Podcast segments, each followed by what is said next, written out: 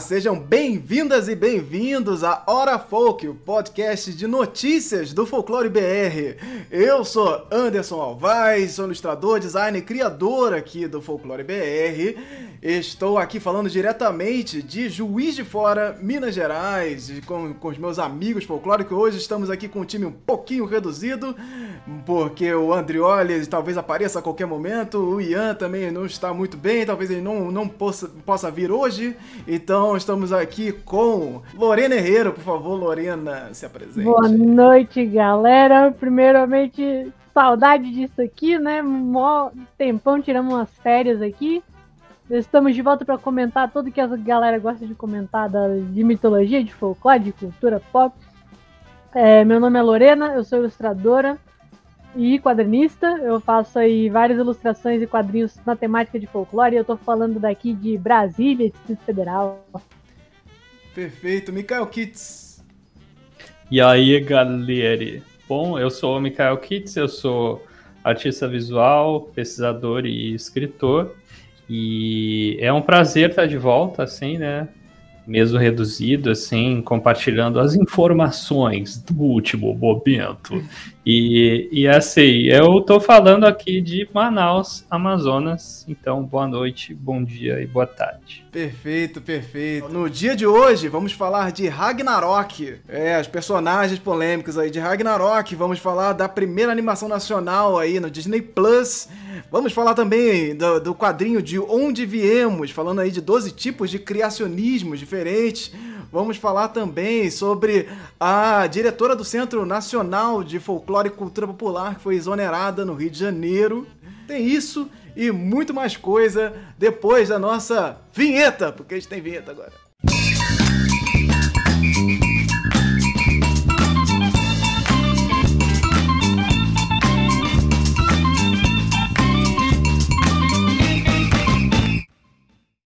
Começar aqui para falar desse, o visual dos personagens do novo jogo do God of War. God of War Ragnarok foi apresentado aí já tava, já tava meio que um meio previsto que ele iria sair esses anúncios do novo jogo do God of War PlayStation, clássico do PlayStation já. E ele agora, esse deus da guerra grego, agora ele está no Ragnarok. Agora ele está em outra mitologia. Agora ele está pulando aí de mitologia em mitologia. Então, o, o Ragnarok foi lançado um trailer meio com, mostrando o visual. E o Santa Mônica Studios revelou também o detalhe do visual dos personagens que vão estar no jogo. Então, o, o, o, visual bastante polido e maravilhoso, como sempre, e inclusive o diretor é, visual do God of War é brasileiro, né? Que é o Rafa Grassetti. O cara é um monstro e ele também estava divulgando as artes aí dos personagens do, durante o mês de setembro, né? Só que dentro dessa, desse visual dos personagens, o, o, o projeto ele tá belíssimo, né? A, a, a, identidade visual, um projeto milionário, né? É um dos maiores jogos aí do PlayStation, é um jogo é, exclusivo do PlayStation. Então vai chegar aí como um dos carros-chefes dessa geração também. Então ele é um jogo bastante polido, bastante bem feito. Mas aí o visual dos personagens chama a atenção por conta de dois personagens específicos, né? Um deles é bastante conhecido, né, mundialmente aí da mitologia nórdica, que é o Thor. E o outro é a é a Agribo, Agriboda. An Angriboda. Angriboda.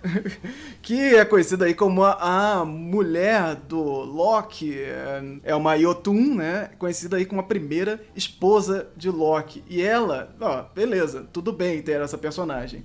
Só que ela é uma menina negra no, na arte conceitual. E isso fez a internet é, cair em cima porque o Thor ele tradicionalmente, aquele fortão e tal, loiro, musculoso, é um gordinho.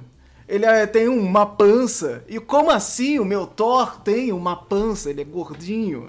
como isso pode acontecer? Vocês estão estragando a minha, a meu, meu imaginário do, da mitologia nórdica, que é de pessoas musculosas e bombadas? Como assim? E o fato da, da menina ser negra também causou uma série de alvoroços, como, como assim personagens negros na mitologia nórdica. E, e, e isso foi para tudo que é lugar, as pessoas caíram muito em cima por conta desse racismo que rolou em cima e dessa gordofobia com o personagem do Thor, né, que é, fizeram todo tipo de piada possível. E aí, naquele lugar maravilhoso da internet, onde as polêmicas encontram o seu caminho, que é o Twitter, é, rolou. Rolou uma, um comentário de uma cosplayer profissional negra estadunidense, a Alana Smith, que fez uma. que comemorou, né? É, o fato dela poder fazer uma nova personagem, personagem negra dentro do universo do God of War. Então ela fez lá uma comemoração muito breve e a galera foi perguntando, mas como assim, negra? Negra não pode. Como assim, personagem negro na mitologia e tal? E aí quem, quem aparece? Ele que aparece o... É, eu esqueci o nome dele. Que ele é o diretor narrativo do God of War. Ele apareceu no tweet da menina, o próprio diretor narrativo do jogo, dizendo o seguinte... Eles também, abre aspas aqui pro diretor narrativo do God of War e, eles também têm anões azuis na mitologia nórdica? Loki era filho de um semideus grego? Tá um spoiler aqui também. Por favor, pode me mostrar nos Edas onde diz que os Yotun eram brancos como lírio? Deixe-me economizar o seu tempo. Você não pode. Eu os li. Fecha aspas. E aí, com isso, ele tenta ali dá um, dá um chutão nessa, nessa, nessas discussões que estavam gerando. E, e, muita gente veio falando sobre essa, essa relação, e isso é muito interessante, que é uma coisa que eu não, não tinha nem parado para pensar também, nessa questão da cor dos personagens. Na questão da gordofobia do Thor, é uma grande bobagem mesmo, porque não faz nem sentido pensar isso até. É, de tipo, o, o, o Thor da Marvel não é o padrão de Thor. E, e não pode ser o único também. Por favor. E na questão da cor, isso pega mais pesado, né? Porque a gente fica nessa coisa do, pô, será que vale a pena? Será que é isso? É, esses personagens estão fazendo jus à mitologia referente e tal. Se, pô, a cor dos personagens ela é muito fundamental. Só que eu nunca tinha parado a pensar que tem personagens que têm cores multicoloridas. Chamadas cores fantasia? Que não são descritas assim. Porque a cor, a relação da cor, isso é muito fantástico. Porque a relação com a cor do personagem ela ou ela é muito específica, então vai ter aquele personagem específico que ele tem uma cor X dentro das mitologias, ou ela não é uma questão, porque essa questão do racismo pela cor é uma coisa muito atual e muito da sociedade discutindo muito agora, assim.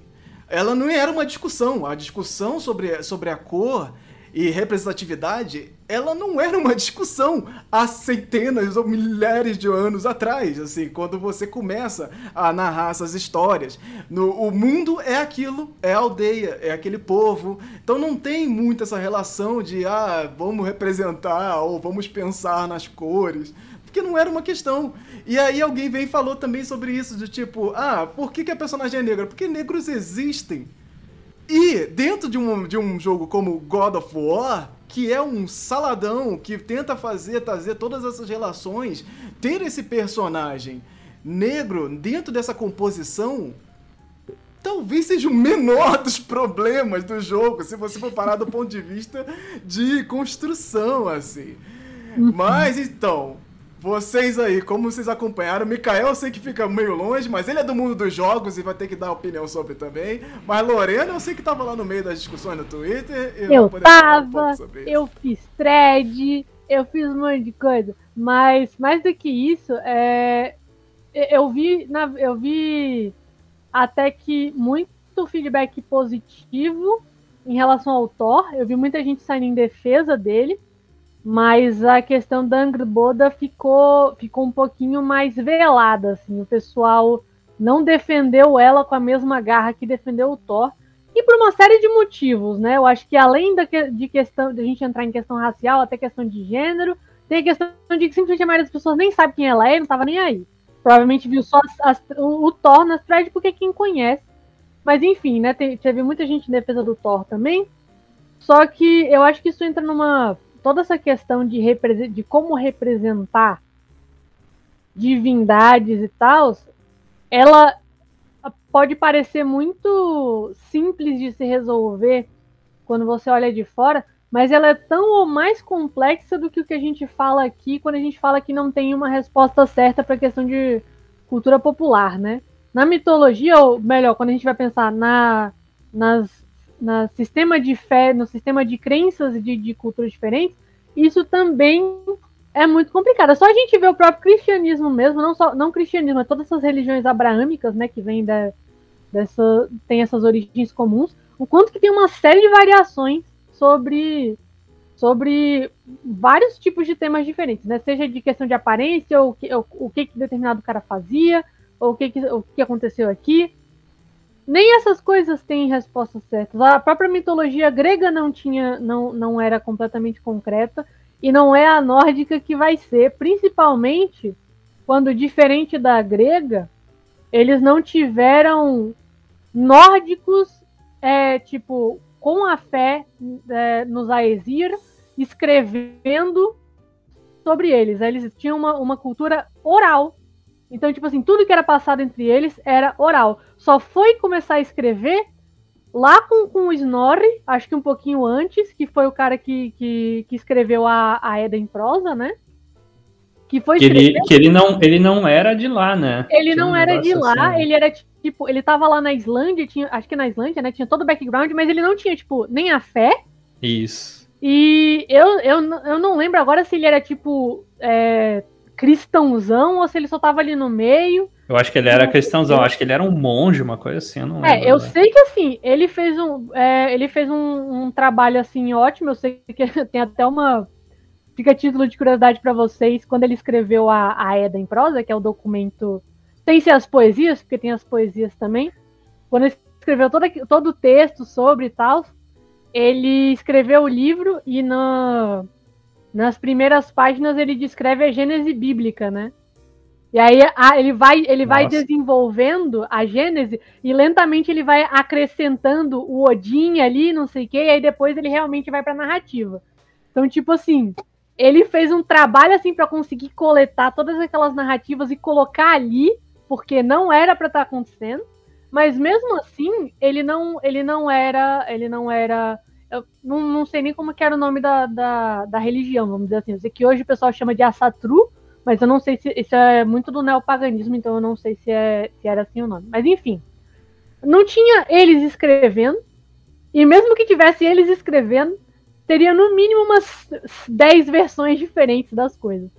E aí a gente entra também no que o, no que o Anderson falou, de que quando a cor não é não é um, um fator realmente, tipo, ah, porque ele era destoava de todo mundo ali, ninguém vai citar. Tipo, alguém fala qual era a cor da pele de Jesus? Não fala, porque isso era irrelevante. Assim, abre espaço para diversas interpretações e a Igreja Católica aproveita isso? Sim, mas a gente tem uma, uma, um quadro em branco ali que ele vai poder ser preenchido justamente, tipo assim, e ele vai servir justamente para as pessoas poderem encaixar no contexto que for melhor ali. Então eu não sei, eu não, não sei, não tenho certeza. Cheguei até a perguntar para minha namorada porque ela tem uma Eda em prosa e, tipo, perguntar se tinha alguma, alguma coisa descrevendo, ah, porque a fisionomia do Thor, se tinha alguma descrição da fisionomia do Thor. Mas, tipo, não, não tem. Você só sabe, você consegue deduzir por ações dele. Tipo, ah, ele come pra caramba. Isso a gente tem histórias dele, tipo, devorando não sei quanto o cara comia pra caramba. O cara era forte pra caramba. Mas é isso que você tem. Eu sei que tem, tem pesquisadores que costumam é achar mais comum ele ser ruivo do que ele ser loiro, mas via de regra não tem um, um cânone certinho. Se você for ver representações visuais que tem dele, não tem. É tipo, é muito pequeno. E os que tem, se você for olhar, tem representações. Eu sei que tem representações do Odin. E elas são muito não é pictográfica, mas é aquela coisa muito simplificada que você consegue entender a silhueta ali que é o Odin, mas não tem tipo, ah, ele é assim, assim, assado. Você vê ele no máximo com a lança montado no, no cavalo de oito patas e é isso, Odin. É isso que você tem de material visual para trabalhar em cima dele.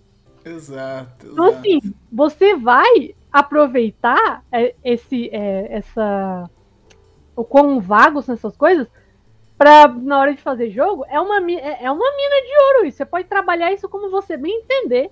E eu acho ótimo botar o, botar o Thor assim para contrastar com outras, com outras coisas, justamente porque a gente tem que parar de achar que tem uma coisa só. Não tem, um, não tem um visual só do Thor. O Thor da Marvel, isso, isso, é uma coisa que eu achei engraçado, né? Porque as pessoas falaram, ah, mas o, o, o, Thor, o Thor gordão é que tá mais certo. O Thor da Marvel não tem nada a ver. E, e, nenhum dos dois tá, tipo, muito mais certo do que o outro. Porque se você for ver, o cara era, era muito forte mesmo.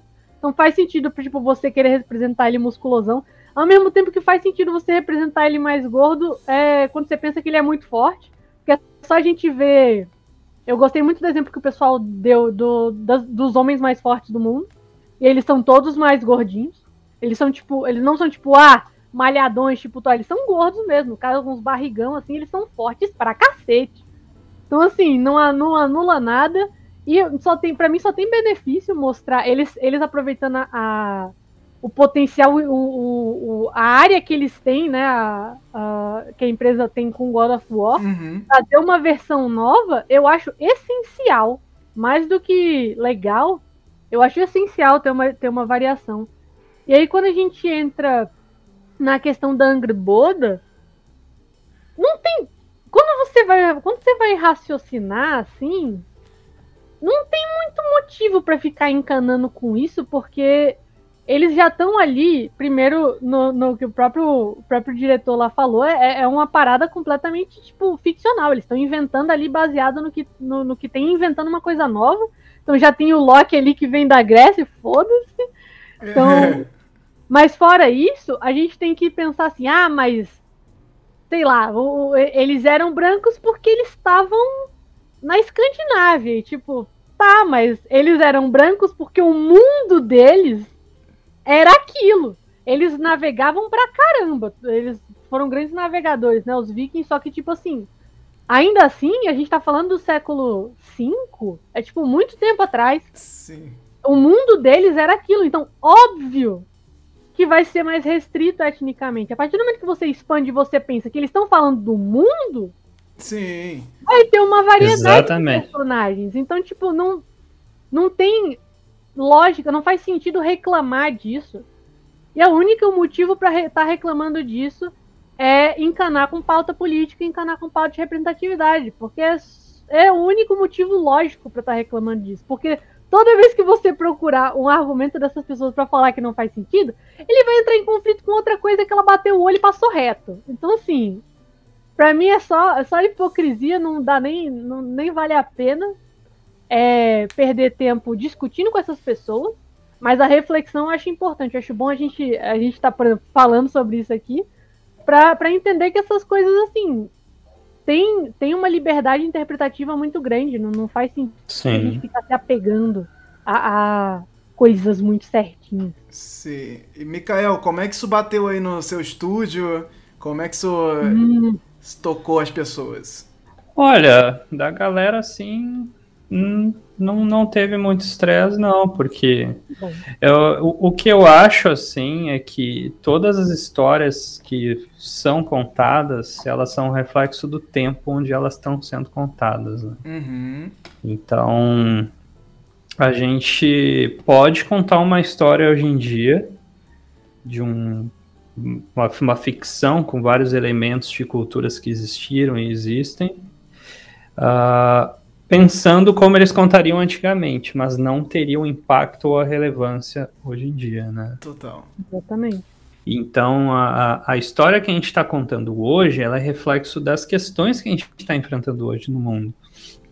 Então, se hoje a gente está tendo muito mais abertura, luta por igualdade de todas as pessoas diferentes que tem, uh, modos de serem, de pessoas de diferentes fenótipos e tal. Por que, que a gente não vai colocar isso na história que a gente está contando, sabe? Por exemplo, eu gosto de um exemplo que é bem interessante. Existe o um RPG chamado Call of Cthulhu, né? O chamado de Cthulhu, que ele é muito baseado nas histórias do Lovecraft, que tem toda a questão racial, xenofóbica e tal, que tem dentro do, do Lovecraft, assim, e de muitas pessoas da, dos anos 20 dos Estados Unidos ali.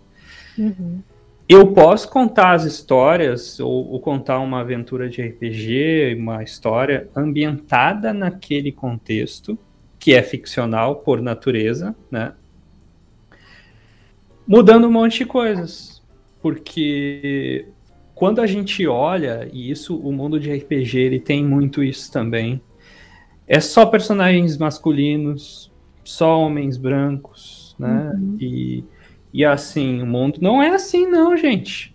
Uhum. Ou, ou eu vou, vou voltar para assim, assim, ser bem purista e puritano, e não, vamos ambientar 100% lá, com um dólar tu compra um carro nos anos 20, assim, ou a gente vai fazer um negócio que não, tu vai chegar na delegacia, vão te atender mulheres, negras, né? Pois é. é nesse, nesse caso é interessante, porque no caso do, do Lovecraft, rolou o Lovecraft Country na HBO, né? Exatamente. né? Que eles trazem a narrativa pro, pro lado negro na história, Exato. né? E aí você já repensa isso. Rolou agora, tá rolando, inclusive, com a fundação do Asimov, uhum. onde, onde a fundação, a série agora na Apple TV Plus, é, onde no, nos livros do Asimov, você raramente via uma mulher e não tinham personagens negros. Na verdade, a cor dos personagens não eram nem descritas, assim, porque Sim. todos eram brancos e acabou. O universo lá, milhões de anos na frente, e ele não tá pensando nisso, assim. E aí, na, na adaptação agora da Apple TV Plus, a história é centrada nos personagens negros. Os Sim. principais personagens ali, e uma mulher negra é, toca a história ali com com o tempo. Isso é fantástico, você já muda essa narrativa de, de histórias que já eram contadas ali tempos atrás. A questão é que quando a gente vem pro lado da mitologia, pega nesse lugar do, de trazer as pessoas do. Ai, mas aí eu quero ver botar um indígena branco numa novela ah. brasileira. Porque acontece. E aí. Já aconteceu, meus queridos.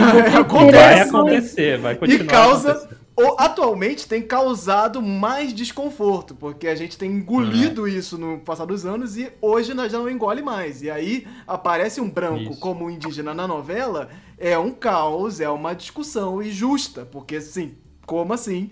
Tem atores indígenas para você colocar como indígenas. Então você não, uhum. pre não precisa fazer isso. Mas qual seria a justificativa de você botar um personagem branco numa narrativa indígena. Não sei, de repente pensar lá, até naquele caso do, do de Assi de Aterê, pedaço da lua, branco, personagem da mitologia guarani. Aí você vai botar ele como uma pessoa branca. Seria um caminho? É, Talvez, Sim, porque dentro, dentro dessa mesma ideia. Né? É, depende da interpretação, depende de como você vai usar. Dentro dessa é. mesma ideia, né, de, uhum. dos deuses são personagens que não são humanos, né? Eu sempre penso Isso. nisso, cara. Deuses são personagens que não são humanos, eles estão para além disso. Então você não vai caracterizar isso como ah, um ser humano X. Não, ele é um outro tipo de, de pessoa, é outro tipo de personagem. Uma pessoa, não funciona dessa maneira. Isso é uma coisa que eu acho engraçado, né? Que eu acho que as pessoas se apegaram muito a, aos termos de forma positiva e negativa, né? De, de, de rótulos. Então, assim, se a gente for parar a pensar, eu gosto muito dessa discussão porque eu, falo, eu penso muito em, em criaturas. E eu gosto muito dessa discussão porque se você não usar as palavras-chave, as pessoas não, se, não percebem. Então, por exemplo, você pega eu gosto muito de discutir com a minha namorada a questão das raposas lá da, do leste asiático, que elas são metamorfos, da mesma forma que, que o Boto, né, tem mais ou menos essa vibe, e elas podem ter qualquer forma que elas quiserem. Geralmente é uma mulher, mas tipo, não é regra. Elas podem se transformar inclusive em objetos.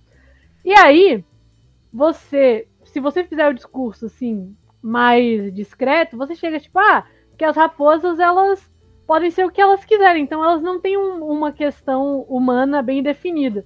Aí as pessoas tipo, é, faz sentido, faz sentido. Aí você diz, então basicamente uma raposa não binária. Ou oh, aí não. Não, ah, faz sim. sentido. Não faz sentido. Sendo que, tipo.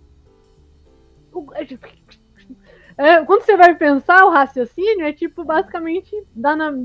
Não, não na mesma, né? Porque a gente tá falando, por exemplo, de criaturas e depois a gente tá falando na questão de identidade de gênero Uhum, dos seres humanos, né? uhum. Mas quando você faz as analogias, encaixa perfeitamente e, e, e a galera, a galera que, que vê a representação gosta, né? E as outras elas só acham ruim porque você botou. Você enfiou política ali de repente. Ah, Sendo que tava ali o tempo todo, gente. Tava ali o tempo todo. É. Inclusive, é, viralizou no, no Twitter e é muito bom. Um vídeo que é a mãe tá filmando assim, e a criança tá, ela tá tipo filmando, você só escuta a criança no banco de trás do carro.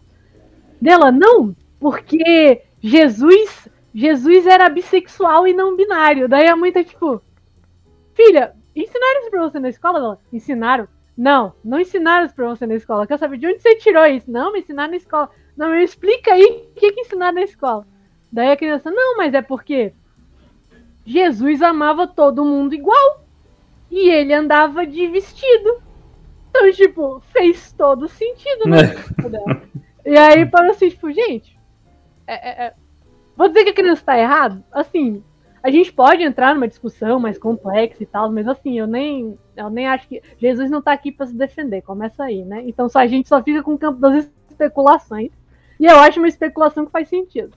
E aí, quando a gente chega na ficção, é isso, gente. Ficção é especulativa. A gente tá aí criando um monte de possibilidades.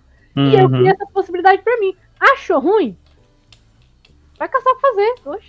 É, é, uma das coisas que eu também sempre acho muito interessante as pessoas reclamarem, sabe? Por exemplo, ah, eu acho errado, acho muito ruim Thor ser desse jeito, Angerboda ser desse outro. Seja feliz, não compre o jogo. Tu tem infinitas possibilidades de entretenimento pra ti, sabe? Só não compra essa, não consome essa se ela não tá te agradando, sabe? As pessoas elas têm uma necessidade de serem ouvidas, assim, né? É, eu acho isso muito interessante. Outra coisa que eu quero falar a respeito de, nossa, eu esperava que fosse de um outro jeito. Vou bater. Ah, um, um amigo de um amigo meu, né? me- eu escutei essa história, é, é, essa frase que eu acho muito interessante, que é, ela é até meio zen budista, assim, se parar para pensar, que é o sofrimento é a diferença entre a expectativa e a realidade. Então, É se tu não tiver expectativa ou menos expectativa, menos sofrimento tu tem na tua vida. Então, por que tu vai ficar sofrendo? Fatal. Porque o pessoal tá mudando personagens que tu imaginava de uma forma na tua cabeça, sabe? Só Mas não é, consome. garante que o que você imaginou é, é a coisa correta, né? Porque o que a gente falou É, aqui. exato. Eu tava vendo, inclusive, esses dias um vídeo é, de, um, de um linguista, né? Que ele estuda. Eu nem sei se foi o mesmo cara que fez o, uma análise. Ele tem um vídeo fazendo análise de God of War, né? Eu nem sei se é o mesmo cara, mas é um. É um doutorando, assim, de, de, de linguística no- de nórdico antigo, né? E aí ele falando, tipo, gente. Tipo, eu, eu vejo as pessoas se baseando em retratos, assim, antigos. Porque a gente parte do pressuposto que o antigo faz mais sentido, né? Ele tá mais próximo da realidade. Só que ele falou, gente, mas os quadros que a gente tem de Thor, que tem um, um super famoso, que é ele, ele é um cara bem parecido com o Thor da Marvel, né? Tipo, musculosão, assim, loiro, com um negócio com um martelo batendo nos, nos Jotnar. E, tipo, ele olhou assim, gente, esses quadros aí foi, tipo, uns 10 séculos depois do- dos vikings deixarem de Isso. existir.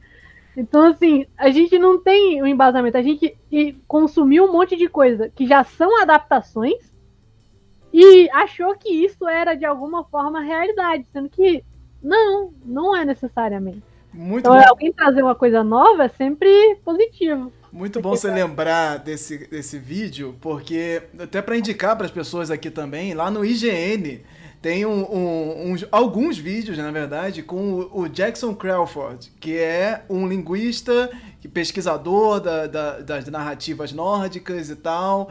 é, pesquisador de runas, etc. Então ele vai lá analisar o God of War novo e o God of War trailer do Ragnarok e tal. É E o mesmo cara, acabei de ver. São, são vários vídeos assim, são uns três ou quatro vídeos, e tem um que é maior, que é maravilhoso, assim, analisando o primeiro jogo, que é incrível como você vê nessa questão da construção mesmo do jogo, né? Na construção ali das coisas, o quanto, quanto de liberdade eles tomam para criar essa narrativa. Porque é, é, a questão, por exemplo, é, algumas questões só para tentar é, trazer o vídeo, depois vocês tentem assistir. O problema é que eu acho que não tem ele com legenda. É só uhum. em inglês, mas tenta forçar lá uma legenda do YouTube que tá lá ativado, porque vale a pena dar uma olhada, que é um vídeo bem legal. E aí ele fala coisas como as runas que eles usam no jogo do, do God of War são runas anteriores ao, ao a construção ali da narrativa mais famosa do próprio Ragnarok. Olha aí. Então, é tipo, é tipo aquela ideia de você pegar uma runa mais antiga das antigas, vou pegar aqui a coisa mais antiga, a referência do antigo, do antigo, do antigo, pra ser o, o, o diferentão.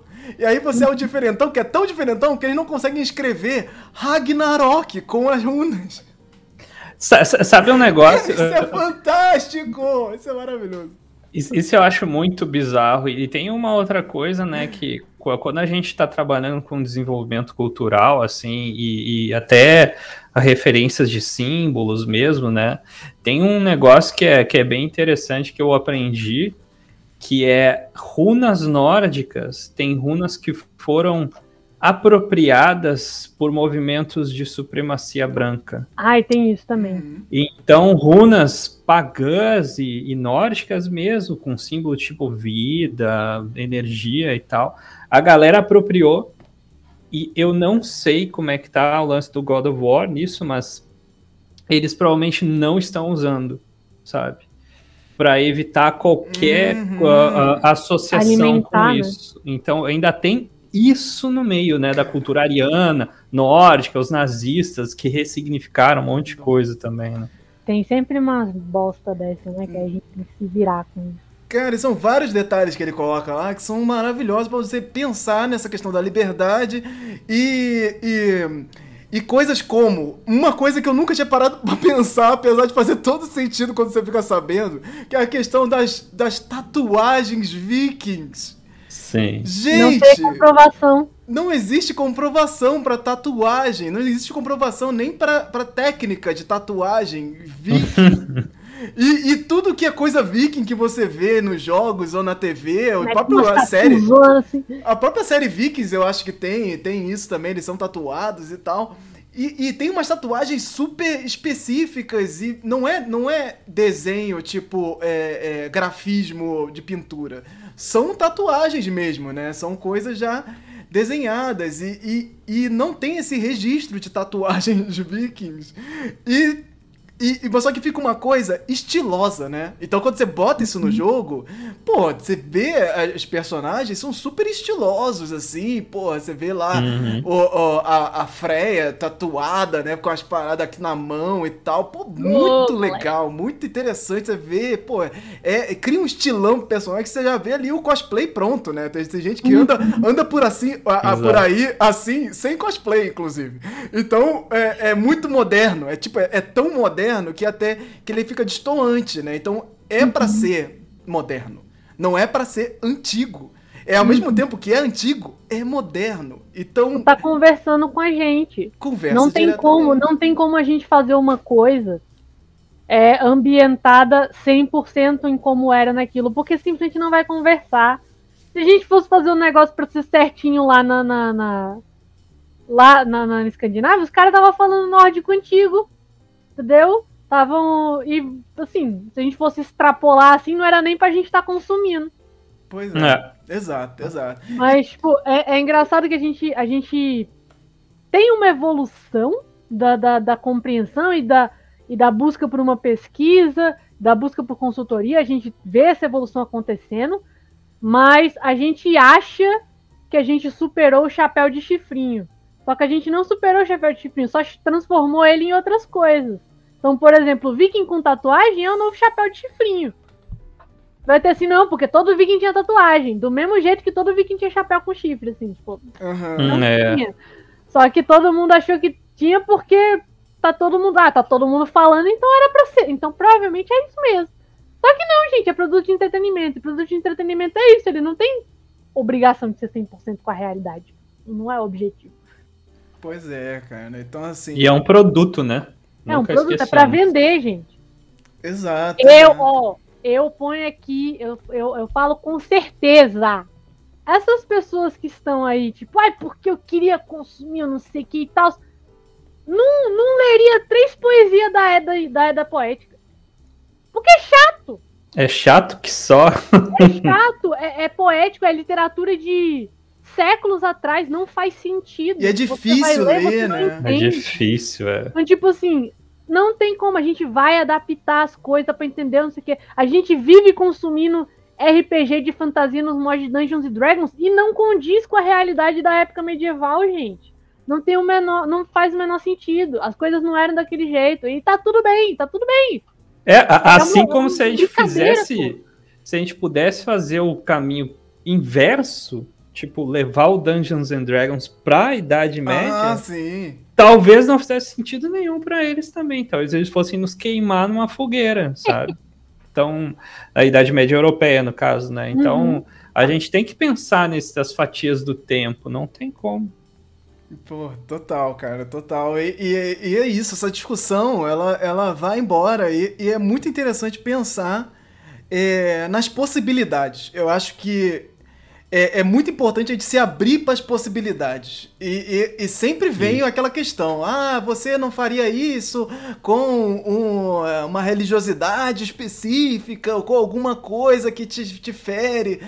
Nós precisamos, eu acredito que nós precisamos nos abrir para essas possibilidades de narrativa, de histórias, de versões, de possibilidades de, de pensar todo aquilo, aquela questão do Jesus negro, é, é negro, é branco, dos olhos azuis.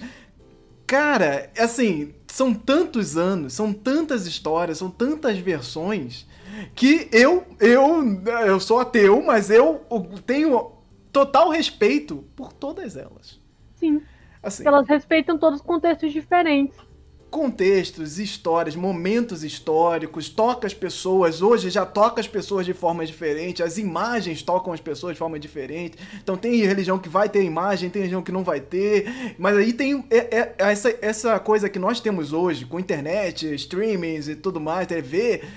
Isso nos impacta, a imagem impacta muito fortemente, né? Então a gente olha para isso e tem é, é, é, questões, né? Eu lembro, falando em imagem e, e- louvação, assim, pensar na imagem, tem aquela história da, da senhora que tava rezando pra um, pra um personagem de um jogo. Ah, pro Ah, a senhora tava rezando pro. Obi-Wan, pro quadrinho dele. E tem o do Obi-Wan e tem uma chinesa também, que era um personagem de um jogo, que aí ele tava segurando a espada, não sei o que, tem uma senhorinha rezando. Tem a questão do Obi-Wan que vai parar lá no, san- no santinho. E, e, nossa, gente, é isso, as imagens ela tem, são forças diferentes já através dos anos, né? Então, que, quem diria que o Obi-Wan ia parar lá do lado do, do, de um São Jorge, do lado lá do, do Santo Antônio. E, e para. Isso tá tudo bem. Quer dizer, vale um esclarecimento pras pobres senhorinhas, né? Mas tava tudo certo. Com certeza, com certeza. E, e essa história continua, provavelmente aí o jogo, quando for lançado, já vão ter outras camadas também para se analisar. Todas muito interessantes e acho que vale muito a pena de ficar de olho, observar o God of War, apesar de todos os pesares. God of War tem muitas questões ali, né, cara? É um jogo de mata-mata, é um jogo ali. Apesar dessa nova leva ter mudado bastante essa pegada raivosa dos primeiros jogos, ele ainda é um jogo que tá ali pra é, é, é, destroçar deuses. É isso, gente. É, um, é porradaria. É um jogo de porradaria com deuses. E, e vocês percebam que a maioria das vezes que a gente estabelece essas coisas, como botar a Angra Boda como sendo negra, a gente tá simplesmente abrindo possibilidades. A gente não tá fechando. Aham, exato. Tá, tipo, abrindo novos oportunidades pra vocês poderem fazer mais coisas. Então, por que diabo vocês estão reclamando? A, a única resposta, a única não, mas a maior parte das respostas vai questionar o caráter das pessoas, né? Então, a- aí as pessoas Isso. começam a ficar meio brabo. Cara, Isso. tem uma, uma coisa que me marcou muito. Tipo, eu tinha 10, acho que uns 10 anos, 10, 9, 10 anos, jogando RPG. E, e 9, 10 anos, era Tormenta, eu não lembro se já tinha Tormenta, acho que tinha. Um, é, e aí eu tô jogando Tormenta, e aí tinha uma classe de personagens lá que eu escolhi, e aí eu, todo mundo podia desenhar os personagens. Eu desenhei o meu personagem negro, e aí o mestre disse que não poderia ser negro, porque não tem personagens dessa classe negros. Meu Deus. Aí eu fiquei Porque cara pensando, que pode olhar pra você, pra sua cara. é, isso cri- são crianças, 10 anos de idade, gente, também. Aham. Vamos Ah, lá. sim. São outra, outra pensamento, as coisas, isso há 20 e poucos anos atrás. Então, assim, é, é, é, é uma coisa que me marcou muito. Eu fiquei, cara, então eu desenhei errado, por quê? E tal. E, e, e, e o que eu fiquei pensando também é que não tinha outro personagem que eu pudesse escolher que não fosse humano pra poder ser um personagem negro. E aí ficou isso na minha cabeça, ficou marcado, assim. Eu não, não- eu não refleti sobre isso, né? É uma coisa que agora, recentemente, eu fui parar pra começar a observar essas questões da representatividade, como isso é importante, como essas narrativas, mudança dessas essas regras são importantes. E foi aí que eu comecei a, a trazer esses pensamentos. Porque eles ficaram comigo, eu só não sabia por quê. Ah, Uhum. não pode ser? Não, não pode. Beleza, 10 anos de idade eu não tava refletindo, ai meu Deus, sou negro, porque minha família não tinha essa, essa pegada, então não tinha essa discussão. Então não era uma questão. Só ficou na minha cabeça do tipo, porra, não pode ser negro? Pá. E ficou A gente, pra a mim. gente não, a gente não raciocina muito sobre isso, principalmente quando a gente é criança, mas a gente sente que tem alguma coisa errada. Exatamente. Então, tipo assim, Eu, eu não jogava muito RPG, mas eu, tipo, cria, a gente criava muito, muita história, brincava de faz de conta, né, quando era criança. E eu tinha uma tendência muito grande a fazer personagem masculino, de interpretar personagem masculino, pra poder exercer os papéis que eu queria. Uhum. E, e porque eram as únicas opções que tinha. Sendo que só quando você vai ficando maior, você fica tipo, tá, É. mas eu sou uma mulher fazendo isso. Eu já tô aqui, eu já estou aqui Uhum. fazendo isso. Então, por que que eu tenho que, que, que ser outra coisa? Tipo, eu poderia ser outra coisa se eu quisesse? Poderia. Mas ser uma coisa porque a única opção que você tem é chato. É chato. Ninguém gosta disso. Eu vou dizer chato porque não, não precisa nem fazer esses debates é, complicados e de não sei o que, representatividade. Simplesmente chato. A gente não gosta disso. Exato. A gente, a gente só não. Só, na hora a gente só acha que não tem outra saída, mas, tipo, quando a gente consegue pensar sobre isso, a gente vê que não faz o sentido desde o início, porque se não era pra ter, não era nem pra eu estar brincando. Se eu já tô brincando, por que, que não pode ser? Então, assim. São coisas assim que as a, a gente, a, a maioria das pessoas, por mais chato que a gente possa dizer, estão numa posição de, de privilégio e isso Isso. nunca fez falta. Nunca fez falta. Então, tipo assim, realmente ela não vai nunca parar pra pensar que fazia falta, porque nunca fez. Aí a gente que tá na. Hum, é. na- já tá chegando assim de, de última, no, no rolê que não era. não tava feito pra gente antes, e agora a gente tá podendo participar. Chega com questionamento e a pessoa fica, ué, mas, mas, mas sempre foi assim, por que você tá reclamando? Exato. Minha gente, vamos pro próximo assunto, que tem outros assuntos pra falar. Vamos, Vamos, já vamos. foi uma hora só disso. Primeira animação nacional na Disney Plus faz uma tímida referência ao folclore. A animação ela se chama O Pergaminho Vermelho, está disponível lá na Disney Plus e foi distribuído. É uma, é uma coisa nova porque ele não é um original do Disney Plus. Então ele foi distribuído pela Vitrine Filmes e tá lá dentro da plataforma do Disney Plus. Vamos aqui para a sinopse da, da animação. É um longa animado. Então, se vocês tiverem Disney Plus, dá uma olhadinha lá. Nina é uma menina comum de 13 anos, cheia de conflitos pessoais. Certo dia, ela é transportada para um universo fantástico de Telurian. Neste mundo misterioso e análogo à Terra, habitado por diversas criaturas fantásticas, ela terá de superar diversos desafios em busca de um misterioso artefato para voltar ao seu lar. Esse misterioso artefato ele é o pergaminho, o tal pergaminho vermelho que dá título aí à história. Eu assisti esse filme, ele tem as referências ao folclore, mais especificamente ao Saci. Então tem esse personagem que tem um capuz vermelho no, no rosto inteiro. E ele se chama Trick. Ele é- tem uma perna só, ele faz o redemoinhozinho, ele vive numa, numa vilazinha dentro do- da animação. Mas é isso, tem uns ossinhos presos no corpo dele e tal. E é isso. Não tem nenhum momento fala de Saci, ele é uma referência mesmo e nessa animação brasileira. Inclusive, assim, o, o, a animação em si ela é bem simples, uma animação 2D. Os cenários são bem bonitos, os cenários são muito bem feitos. Acho que chama atenção mais na, na animação para mim foram os cenários, que eles são muito bonitos.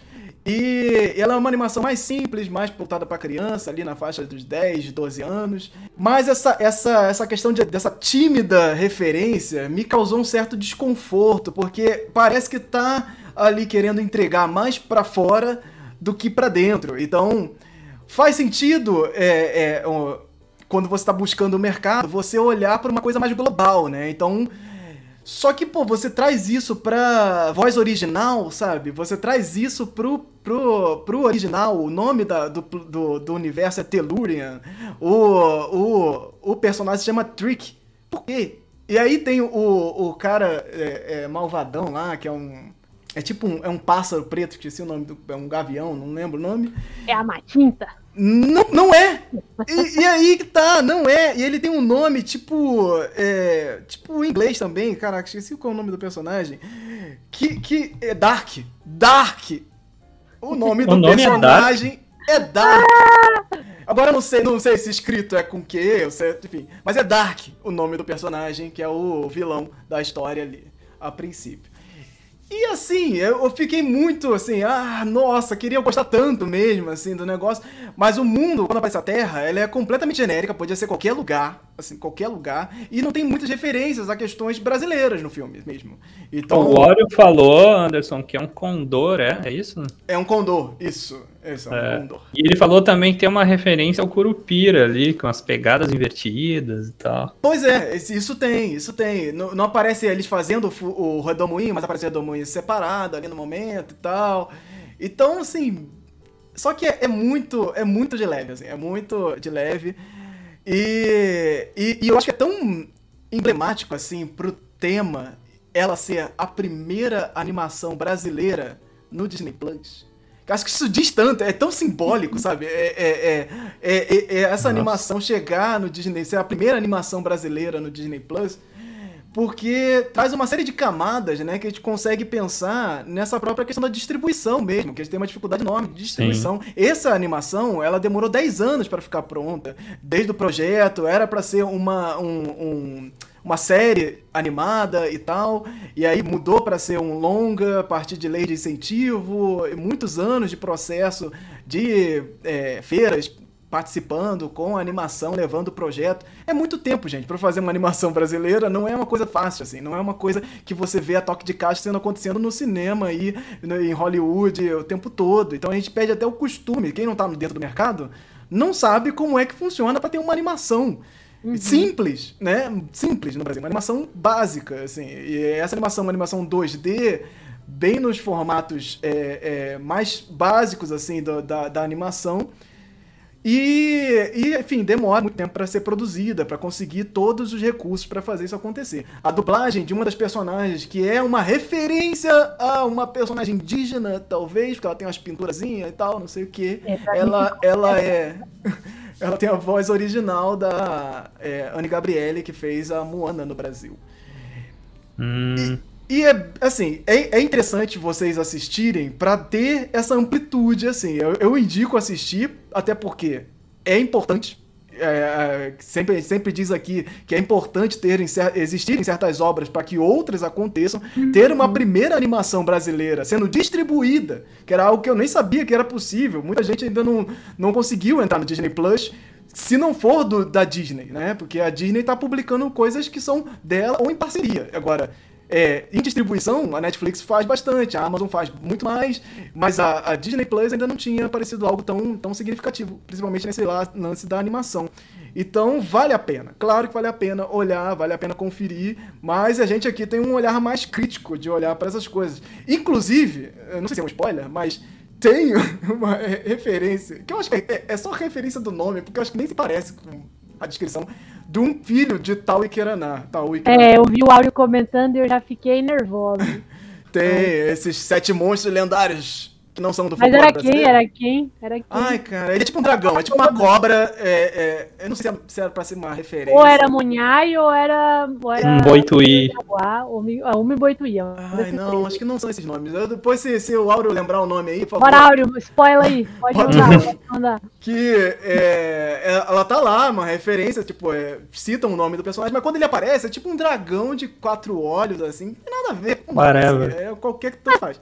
Então, é, é- é- é curioso, assim, eu fico realmente, é, me, me causa um desconforto. Eu fico meio, ah, É, eu acho que a gente entra, tipo, acho que o, principalmente o ponto de pensar que isso levou 10 anos pra ser feito, talvez até deu uma colher de chá, porque 10 anos atrás era outro momento.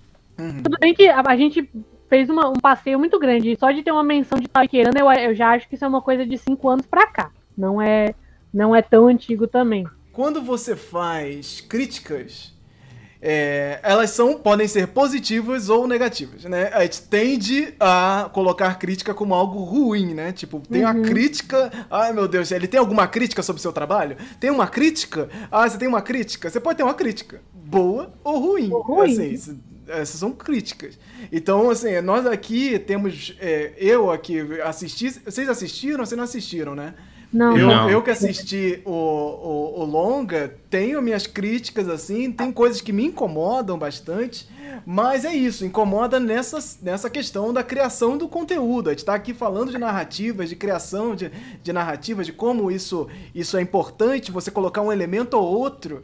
É, é, eu tô trabalhando lá no Eu Sou Caipora, Menino e Poder das Matas, o curta-metragem, a gente tá sempre pensando nisso e isso é muito difícil. Isso, só que quando você vai focar, muitas vezes, no, no, no produto de maneira internacional, o que acontece é que esse produto, às vezes, perde a identidade. Ele perde identidade nesse processo, né? Vo- Você tá ali buscando é, um lance internacional e acaba nesse para fazer isso acontecer, você sacrifica a identidade do projeto.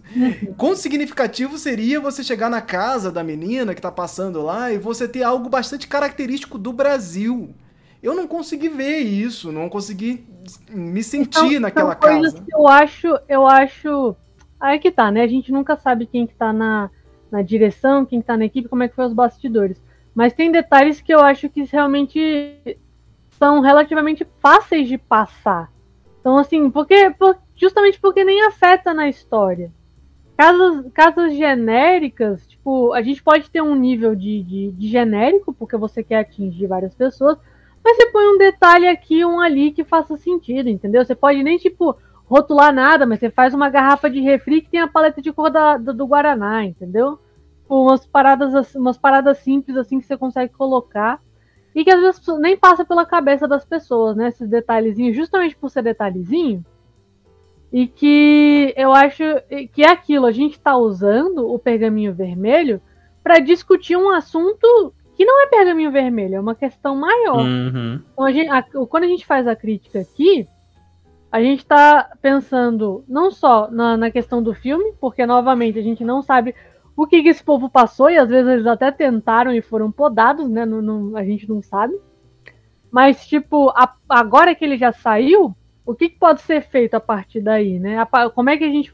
Que tipo de análise a gente pode fazer em cima dessas coisas? Então, assim, a gente consome, tipo, é, é, quando a gente vai ver a questão dos Estados Unidos, eles são bem. Eu quero ver o que, o que tem aqui.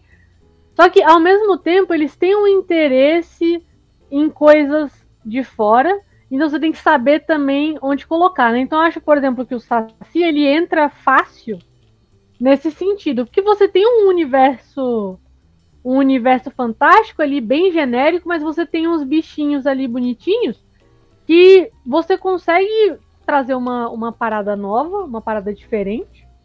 E ainda assim ela entra na mesmice dos bichinhos fofinhos pilantras que estão aí no, no, no desenho, né? Então acho que a gente vê essas aberturas, principalmente nessas produções maiores, porque a produção maior é sempre mais difícil passar passar essas diferenças todas, essa diversidade toda. E, e ver o que, que dá para fazer, né? Porque agora que a gente já tem um projeto na Disney que apresentou Saci, a gente provavelmente vai poder ter em produções futuras mais coisa. Então, tipo, é. eles abriram essa porta, agora a gente vai pegar e, e forçar um pouco a barra para tentar passar mais coisa.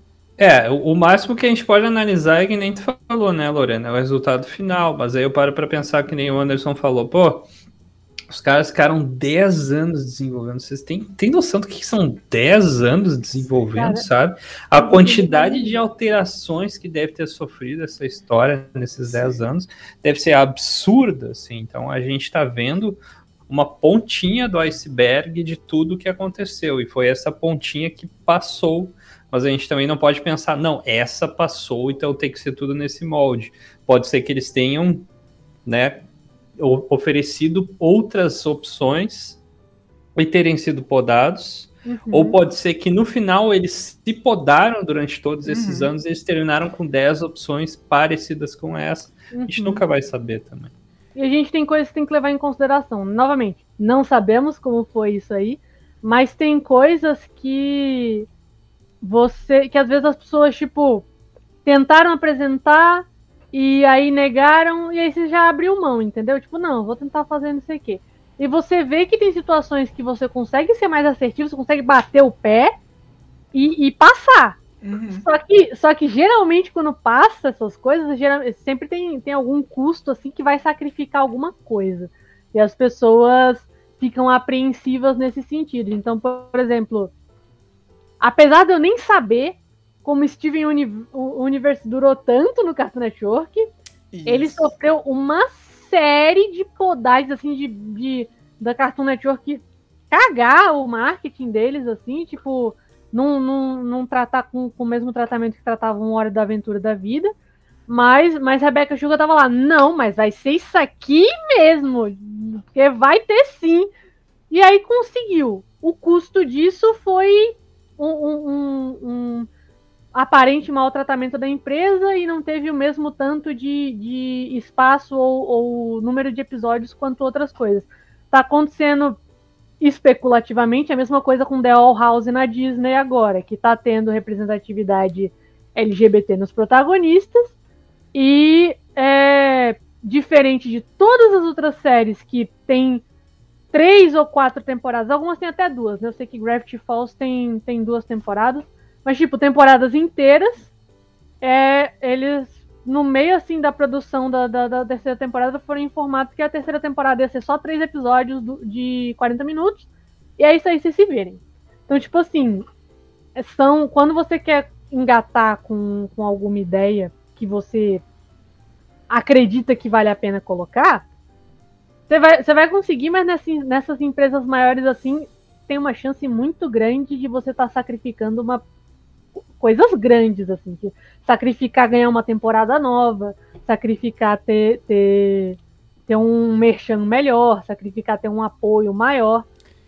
E aí é saber, saber escolher, escolher as suas lutas, né? Eu acho que no caso de, de coisas como Pergaminho Vermelho, dá para ser um pouco mais astuto, assim, né? Um pouco mais discreto e colocando as coisinhas assim e ganhar depois, até porque a gente acabou de abrir essa porta. Mas tem situações que você tem que bater o pé mesmo e, tipo, às vezes você não vai ganhar o mesmo tanto que, o, que as grandes séries ali, mas você vai chamar mais atenção. Então, assim, são coisas que a gente tem que, tem que escolher as batalhas, né? Nessas é, sim. E é isso. Diferente de certos filmes de Ayangá e Curupira, demoníaco, que tem rolando por aí, Pergaminho Vermelho é assistível, é legal, vale a pena, assim de longe. Então não estamos falando de algo não recomendável. É só é uhum. algo que deveria ao nosso daria olhar pra fazer mais coisa. daria para fazer mais coisa, daria para ter um polimento diferente. Mas é isso, fala muito do mercado. Eu acho que isso fala muito do, uhum. de como o mercado funciona, de como as coisas é, é, entram em devidos lugares dentro do mercado. Isso é importante ser observado também quando você vai lá consumir essas obras, principalmente obras nacionais que têm uma dificuldade ali de entrada. Então uhum. vale a pena aí ficar aceso agora para outras possibilidades no Disney Plus. Então, se vocês estiverem sabendo de alguma coisa aí também, que tem uma referência, que tem algo muito específico, que possa comunicar com a gente aqui de mitologias ou folclore, culturas e tudo mais, manda aí no, no Folclore BR, nas redes sociais, indica pra gente que eu vou lá para dar uma olhada, a gente vai lá aqui tentar debater mais sobre essas obras. Música quadrinho sobre criacionismos do autor de Um Sábado Qualquer chega aí a quase 500 mil reais no financiamento coletivo. Ela é dentro desse universo de Um Sábado Qualquer, do Carlos Ruas, né? Que é uma tirinha super famosa, que vai tratar ali a mitologia cristã, né? No centro da, das coisas, de como é, é de uma forma bem humorada, ele vai trazer, aos poucos, vai trazendo vários deuses para bater papo. É, no começo era só o Deus cristão e fazendo ali piada com a Bíblia, com questões religiosas, mas com um bom humor até, pegando as coisas de uma maneira até mais razoável, pegando aqueles, aqueles, aqueles pontos cegos da Bíblia e fazendo, fazendo piada com isso, e com o passar do tempo ele vai juntando outros deuses para esse, esse grupo e aí cria-se o Boteco dos Deuses, que é onde lá os deuses bater papo e quebrar o pau. Que é isso que, que a galera quer ver, né? Deuses quebrando o pau. E, e, é muito interessante, eu já acompanhava o Carlos Rua, conheço ele, ele uhum. pessoalmente, inclusive de eventos, de quadrinhos e tal. E aí ele veio para mim e me convidou para participar desse quadrinho, que são de, tem 12 artistas. E eu sou um desses 12 artistas lá. Ah, 12 artistas maravilhosos, assim. E cada um desses artistas vai falar de um criacionismo. Porque dentro desse Boteco dos Deuses vai acontecer uma outra treta entre os deuses que vão tentar definir quem é o criador do universo. Então é, tem o quebra-pau, e aí eles vão definir quem é o criador do universo, e cada deus vai contar a sua versão para o criacionismo, para origem das coisas. Então tem, vão ter lá os deuses da, da egípcio, vai ter um deus egípcio, vai ter um deus voodoo, que é o deus que eu, que eu tô é, fazendo. Tem é, um deus Dessana, do povo indígena brasileiro, Dessana. Tem de, mitologia grega, vai ter a cristã. Então são 12 criacionismos, tem, tem, tem criacionismos assim, muito diferentes, inclusive, que é coisas muito fora da curva, coisas que você não, não tá é, muito acostumado de ouvir. E além dessas mais famosas, Maia e, e tudo mais. Mas a, a ideia ficou bastante divertida e é, é, educativa, assim. O que ele quis fazer, que além dessa questão dos deuses ali discutindo, tem a galera que vai votar para que qual é o, o, o, a, o, criacionismo verdadeiro, qual é o criacionismo que válido. E dentro dessa galera tem lá o, o, Charles Darwin, né, da, da teoria da evolução, né, e o George Lamartre, que teorizou aí o Big Bang.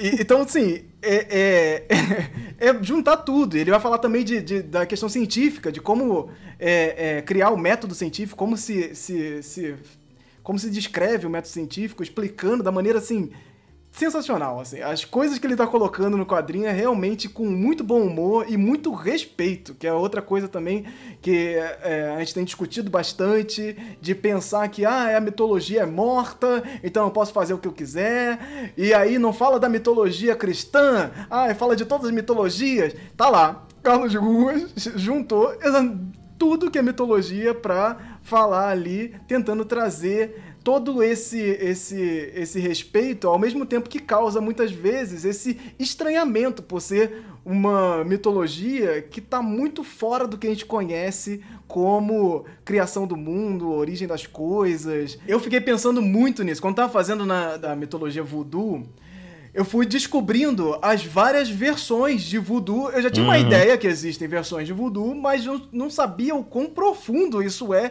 e o quão isso se ramificou de formas que Sim. totalmente descontroladas assim. Então quando você fala, ah, mitologia voodoo, você está falando de um voodoo específico. Nesse, no é. caso, é um voodoo GG Fon, que é, é um voodoo específico que é cultuado nos Estados Unidos, tem vertente brasileira, mas aí já é outra coisa. Uhum. Então é muito interessante para tentar amplificar. Aqui tem, vão, nesse livro vão ter 12 criacionismos. Mas, gente, não se existem 12 criacionismos no mundo. Né? Existem muitas e muitas e muitas versões para a criação do mundo, gente. E isso é, me... é, incrível e, pensar. E, e mesmo dentro do mesmo povo, vai ter. Tem diferentes versões, sabe? Por uhum. exemplo, tu falou dos Desana, tem uns livros, alguns livros que tem história dos Desana. aí eles se dividem em tipo clãs, né? E cada, pelo, pelo menos pelo que eu entendi, os dois clãs da história do criacionismo que eu tenho aqui escrito falam diferente de como uhum. as coisas começaram, como o mundo começou, sabe? Então, da, da, até isso a gente tem riqueza de narrativa. Dentro né? do mesmo povo, né? Dentro da mesmo mesma. Povo. Pô, mas aí a gente pode pegar pela, pela questão mais, mais famosa, né? Que é a mitologia cristã. Nós temos isso. versões para a mitologia cristã que se difundiu em dezenas, centenas de religiões diferentes. Isso então, sem assim, falar que a gente tem diferentes interpretações para as coisas também. Então, tipo, incidentes que aconteceram na Gênesis, assim, vai ter, considerando a, uhum. a estrutura é, metafórica da Bíblia, cada um vai, tipo, vai ter uma interpretação de um jeito e a gente não tem, a gente não tá em posição de dizer que uma delas é certa e as outras são erradas. Nunca, nunca. Tipo, então assim, não, não, não tem condição. Eu acho, uma, eu acho uma coisa muito legal a gente ter noção dessas variações dentro das próprias coisas e, e ter noção de, de quantas coisas são variadas fora da, da, fora da nossa bolinha, né? Porque mesmo que a gente não seja cristão, eu não sei nem o que, que eu me considero mais, eu tava meio que no agnosticismo, mas enfim. Eu não, não sigo, não, não parto dos preceitos cristãos de muita coisa. A gente vive o cristianismo demais uhum. na nossa vida. E muitas das coisas que a gente acha que é básico, conceitos básicos, universais, Muito, nossa conceito de bem e mal, conceito de, de, de é tudo com uma base cristã pra caramba. Então é sempre bom a gente ver outras formas de, de, de, entender o mundo e ver que, tipo assim, o que que, o que, que você é, acreditar. E às vezes, da mesma forma que a gente pode entender a, o cristianismo como metáfora, as outras culturas também podem ser extremamente metafóricas. Não necessariamente, ai, as pessoas realmente acreditavam que era literalmente isso. Não necessariamente, né? mas enfim. A gente, quando a gente pensa a maneira que cada um criou, que cada um enxerga a criação do mundo, a gente enxerga como é que as pessoas se veem naquele mundo. Porque se você pensa que você foi construído do barro por outra pessoa, isso, isso indica, outra pessoa não, mas outro ser, isso indica uma determinada relação. Se você acha que a humanidade surgiu das pulgas de uma criatura primordial, isso diz outro tipo de relação. Se você, você entende, mesmo que a gente saia do criacionismo, se você entende que eles dividiram o mundo e criaram o mundo a partir do cadáver de um gigante, isso diz outra coisa. Então, tipo assim, tá, a gente, a, a gente consegue ver como que as várias sociedades enxergavam o mundo à sua volta, enxergavam elas mesmas a partir de todas essas, essas formas de, de criacionismo, né? E é muito bacana a gente ter contato com essas coisas e entender que bem e mal não é um conceito universal, por exemplo. Então, assim, não. eu acho muito bacana esse tipo de projeto, sempre, sempre gostei. É, a estrutura da sociedade, né? Ela é feita com muitas vezes com base nessas religiões e, e, e a estrutura segue todas as questões da própria sociedade. A cultura que a gente, a gente tenta tem dificuldade às vezes de separar cultura e folclore, né? E a cultura ela é afetada por isso. Quando uma, uma religião se torna hegemônica dentro de um, de um, de um país, essa religião começa a transformar a cultura desse país. Mas ela não uhum. transforma não diretamente o folclore, porque o folclore ele, ele vai acontecer por outros meios. Pode uhum. ser que com o passar do tempo a coisa se transforme também, é possível. Só que ele vai, ele vai se misturar, vai transformar em outras coisas, vai trazer elementos culturais diversos e tal. Então a coisa vai se modificando. Então é, é, é é muito necessário separar folclore de cultura, porque folclore é uma coisa específica de dentro da cultura. Ele está falando de um, uhum. algo, um movimento muito específico. E, e, e, as religiões falam muito sobre a cultura de um povo, falam muito. O tratamento das religiões com o povo é muito significativo. Se você é um povo intolerante, você vai ter um tratamento de religiões de forma diferente. Então, assim, esse entendimento de diversidade, ele já deveria ter sido ultrapassado há muito tempo, mas existem interesses nesse, nesse, nesse desaforo todo que fazem com muitas religiões que não fazem parte dessa matriz cristã, né? Então é, é, é muito, é muito difícil, às vezes, até passar por esse, esse, esse momento. O Carlos Ruas tinha uma questão também é, é, de, de falar dos orixás e colocar isso, muitas vezes, esses elementos dos orixás, como algo, é, uma piada mais pejorativa de distanciamento, assim, de não muito ligado às questões e tal. E isso se transforma com o passar do tempo que ele vai entendendo mais dessas culturas. E é isso que, que é, gente. Quando você sabe mais daquela, daquela cultura, aquilo que às vezes você demonizava, você entende que existe um porquê. Existe uhum. um porquê ali das coisas acontecerem que não é só porque sim. Ah, as pessoas fazem isso, são estranhas. Não são estranhas, elas fazem isso de uma maneira que você considera totalmente estranha, incomum. É um movimento incomum, mas é um movimento comum para esse povo, para esse grupo. Então é muito importante a gente ter, ter essa noção, assim, de que esse, esse nosso estranhamento com certas culturas, com certas mitologias, ele está ligado a essa nossa base cristã, a essa uhum. nossa base religiosa, que mesmo você ateu, você tem. Não tem como fugir disso. Não vai deixar de ter, não. e, e, a gente fica o tempo todo se batendo com isso. Mas, pô, bem mal. Mas, pô, essa questão sexual também. A própria relação do sexo, a relação das, das, dos gêneros e toda. Relação com o corpo, né? Relação com o corpo. Antes disso. Pô, é muito antes, com certeza. Então, o quadrinho, ele, ele vai ficar disponível na financiamento coletivo, né, na Catarse, até o dia 10, que é o dia seguinte aqui dessa gravação. Então, se você estiver ouvindo depois, infelizmente, você só vai encontrar aí nas lojas aí do Carlos Ruas, quando ele for imprimir e tal. Mas o projeto tá muito, muito interessante, vale a pena dar uma conferida, até no Catarse mesmo, que agora ele é o, o a campanha de financiamento mais rentável dos quadrinhos da história do Catarse. Olha aí, já, já, já tá lá, já chegou em primeiro lugar é, é, nos quadrinhos mais investidos aí na, na, no financiamento coletivo. Olha que legal, cara. E, assim, que honra fazer parte disso. Assim. Eu tô falando do projeto, eu, às vezes eu esqueço, eu tô dentro do livro também, olha aí. E que demais, hein? Mais de 4 mil pessoas aí vão receber o livro em casa e com a minha artezinha ali no meio. São oito páginas,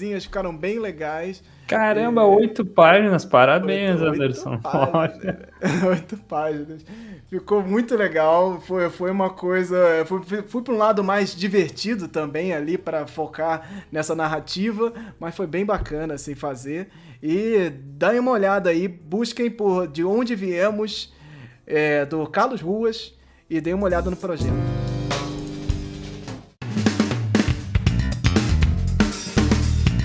Então vamos agora para nossas rapidinhas.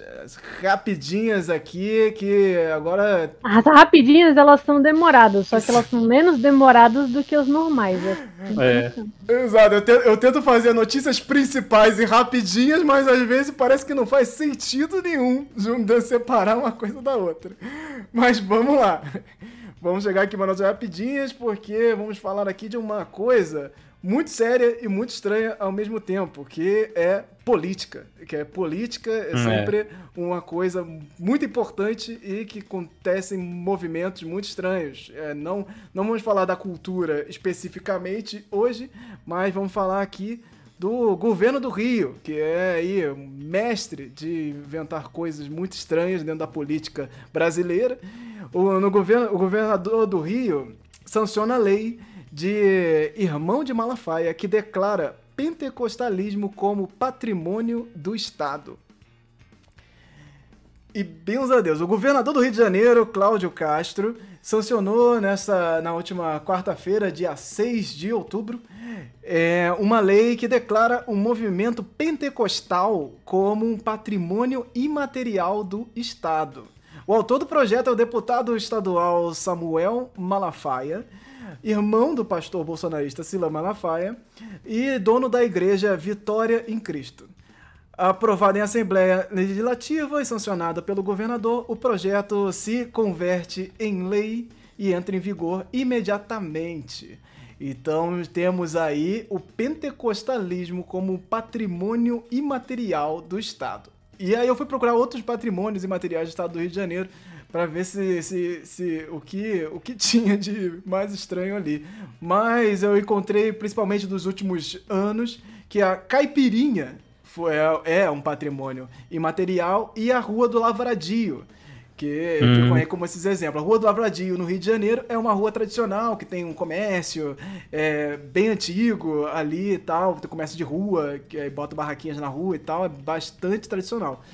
Então você tem como patrimônio material geralmente essas coisas assim, ruas, lugares, é, comida tem bastante, dança é, e esses movimentos culturais, né? Que, que são patrimônio imaterial. Eu ia chamar aqui agora, neste momento, Andrioli Costa, para explicar para a gente melhor o que é o patrimônio material, mas ele não está aqui presente nesse momento, então eu tenho que recorrer ao IFAM, lá no portal do IFAM para saber aqui mais discretamente o que é um patrimônio imaterial. Vamos lá, abre aspas para o IFAM. O patrimônio imaterial é transmitido de geração em geração, constantemente recriado pelas comunidades e grupos em função do seu ambiente, de sua interação com a natureza e, e de sua história gerando um sentimento de identidade e continuidade, contribuindo para promover o respeito e a, a diversidade cultural e a criatividade humana. É, a gente já vê a partir hum. disso que é uma definição bastante ampla, né? Então, assim, se a gente fosse pensar, se a gente fosse pensar, tipo, sem juízo de valor, teria uma lógica Sim. em propor o pentecostalismo como um patrimônio material. Porque, quer a gente queira ou não, ele está presente lá. E está presente muito forte no Brasil todo. Esse é um, é um movimento que cresce pra caramba.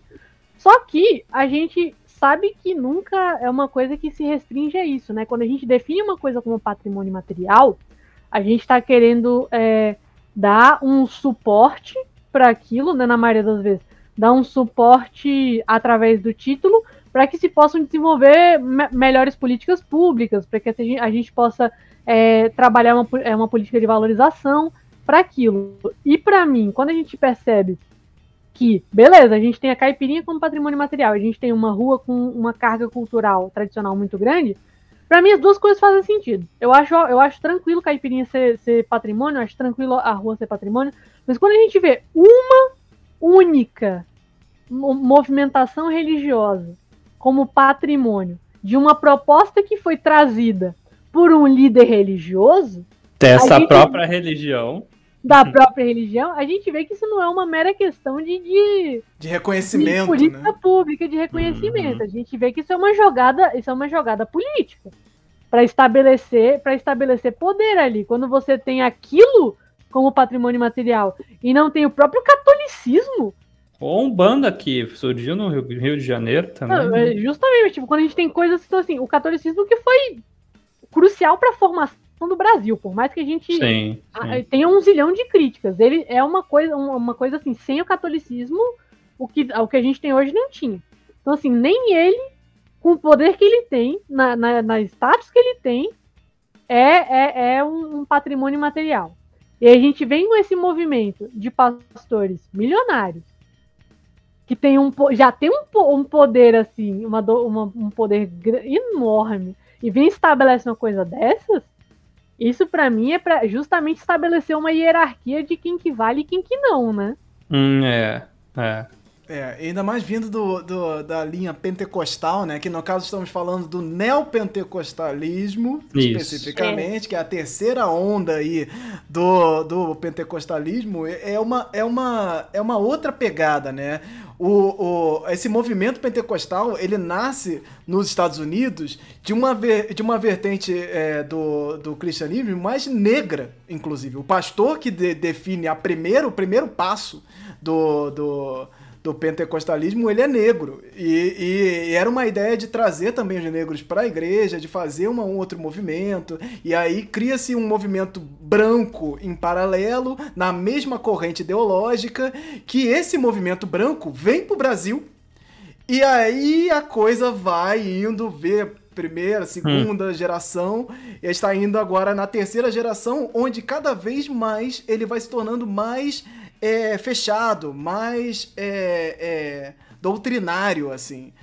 E lógico, existem vertentes dentro disso. A gente, a gente já falou aqui numa live sobre mitologia cristã com uma pastora pentecostal que é progressista. E é, é existe, Sim. lógico, a gente está falando de diversidade, existe essa diversidade. Só que o, é, é, é, como ele se mantém no Brasil, está muito voltado a quase uma empresa mesmo. A coisa como ela, ela é gerida, ela é gerida muito parecida com uma empresa. É, para ganhar muito dinheiro, para ter essa coisa do dízimo, para ter essas obrigatoriedades e ser uma coisa bem fechada nesse pensamento é, de inclusão dentro da religião. Então, é, é uma coisa bastante complicada de, de se analisar. E aí você vem nesse jogo de interesses, a coisa fica ainda mais difícil. Então, assim, é difícil de não pensar que essa galera do âmbito bolsonarista não tá pensando simplesmente no próprio umbigo, assim, ao colocar isso e, e para frente como patrimônio imaterial de um Estado. E querer que todos sigam esse, essa mesma linha, né? Difícil. Nossa senhora, gente, essa notícia realmente ela pega de um jeito que que poço que nós estamos aqui, para onde que essas coisas estão indo. Sempre pode piorar. É, vamos lá. A diretora do Centro Nacional do Folclore e Cultura Popular foi exonerada por um bolsonarista que agora faz parte aí, é diretor do IFAM, que agora o Centro Nacional do Folclore ele é, é vinculado ao IFAM e essa diretora foi exonerada sem nenhuma explicação de um trabalho que ela já fazia desde 1990. Então, é, a Cláudia Márcia Ferreira foi exonerada no dia 1 de outubro e todos os seus colegas ali de entidade ficaram sem saber por que, que isso aconteceu, não houveram grandes explicações até o momento e seguimos aí nesse desmonte do, do, de todas as, as, as plataformas possíveis culturais do Brasil, elas uhum. têm um uhum. certo desse movimento, né? De, de pensar se essa pessoa está pensando muito além dessa camada mais conservadora, isso já chama atenção e a coisa dá uma escalada, dá uma subida aí e, e vai, né? Então não é, é, é muito difícil a gente olhar para essas coisas e achar, não, é um movimento comum. Não é um movimento comum. Esse movimento também tem um valor político simbólico muito significativo. E seguimos aí o, a pessoa que está lá como diretora do IFAM, o bolsonarista, ele é um pastor inclusive, né? Estamos falando aqui desse. Nossa, pra esse cara chegar e resolver tirar o Bumba Meu Boi de patrimônio é, é um pulo, entendeu? Exatamente. Ele, ele está dirigindo o IFAN desde dezembro de 2020. E vamos ver quais mais movimentos virão aí nesses próximos tempos, né? O, o Centro Nacional de Folclore e Cultura Popular tem um canal no YouTube que vale a pena você seguir lá, botar lá, bota CNFCP, que é a sigla deles, bota lá no YouTube, segue o canal, que eles estão inclusive com um, um curso de folclore e cultura popular rolando, assim. Tá rolando agora, inclusive, durante a gravação. E, e acho que ele não sei se ele acaba essa semana, mas ele vai ficar disponível e do ano passado já está disponível lá também. É um curso curso mesmo para quem quer pensar o folclore. Eles estão lá falando esse ano a temática inclusive é o cordel, então trazendo vários cordelistas falando sobre cordel, então tá muito muito interessante. Eu tô deixando um pouquinho para depois porque tá meio meio corrido, mas é um curso, então um curso, gente, não é uma coisa de uma hora, live de duas horas, é live de três, quatro horas, é um curso mesmo com a galera se dedicando a ensinar e falar de folclore da maneira que a gente gosta de falar aqui, né? Não é, não é falar de monstrinho, não é falar de, de, de uma coisa específica, de 10 elementos ou outra, é para falar da cultura popular brasileira, para você falar, adentrar esses elementos. Então, se você quer saber mais sobre folclore, segue lá o, o, o curso que vai ficar disponível no YouTube. E, e, e, vale muito, muito a pena, que é uma galera super engajada, super tradicional dentro do, do, do, do estudo de folclore brasileiro. O Centro, o Centro Nacional ele é o centro mais clássico, ele, ele abriga inclusive o, o Museu do Folclore lá do Edson Carneiro, no Rio de Janeiro. Então vale muito a pena. É uma galera que está pensando folclore de verdade.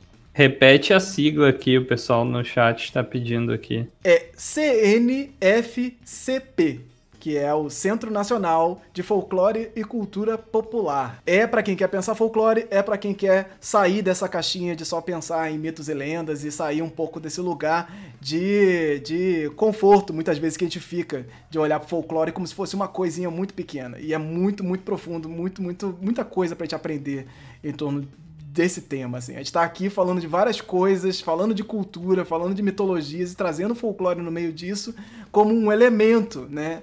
É, guia, mas é muito mais do que, do que a gente consegue falar aqui, inclusive. A, a, lenda da Cobra Grande ressurge na memória popular durante as festividades do Sírio de Nazaré. Essa foi a matéria colocada lá no, no G1 do Globo e fala um pouco dessa relação dos povos ama amazônidas com o, a lenda da Cobra Grande e o Sírio de Nazaré, que está acontecendo inclusive também no meio dessa gravação. O Sírio começa no dia 8, sexta-feira, e ele vai durante mais 15 dias aí.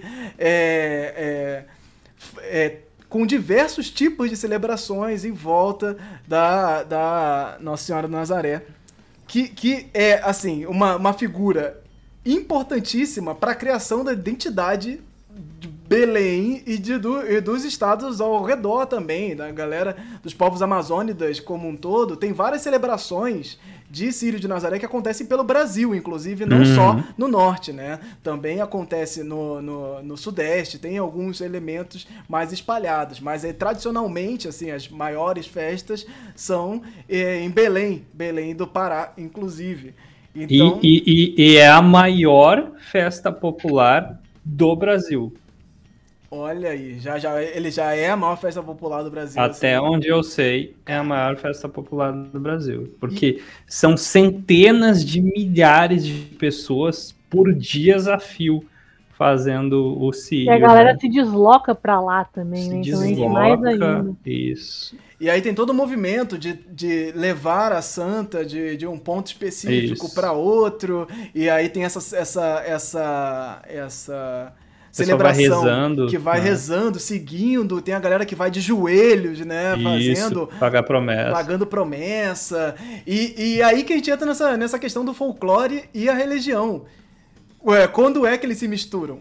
Aí olha esse movimento, olha essas pessoas se relacionando com isso, com uma relação que, que conversa com a religião e conversa com práticas muito específicas que vão para além da religião. Né? Nessa, nessa celebração, inclusive, tem a questão da corda, né? Que vai levando o, o, o carregando o sírio e as pessoas vão segurando, milhares de pessoas Elas segurando a corda. brigam para segurar a corda. Uma briga, assim, vale muito a pena vocês olharem esses documentários. Inclusive, eu assisti um hoje do, do é, eu acho que era Spirits of Brazil, que era uma galera que fez um documentário híbridos, Spirits of Brazil. Híbridos é excelente. É excelente, tem um trecho no, no, no YouTube mostrando só os sentimentos. Ele não é uma coisa narrativa sobre o Sírio, ele não vai te explicar o Sírio, ele vai te explicar os sentidos. Então você vai sentir o vídeo. É muito bom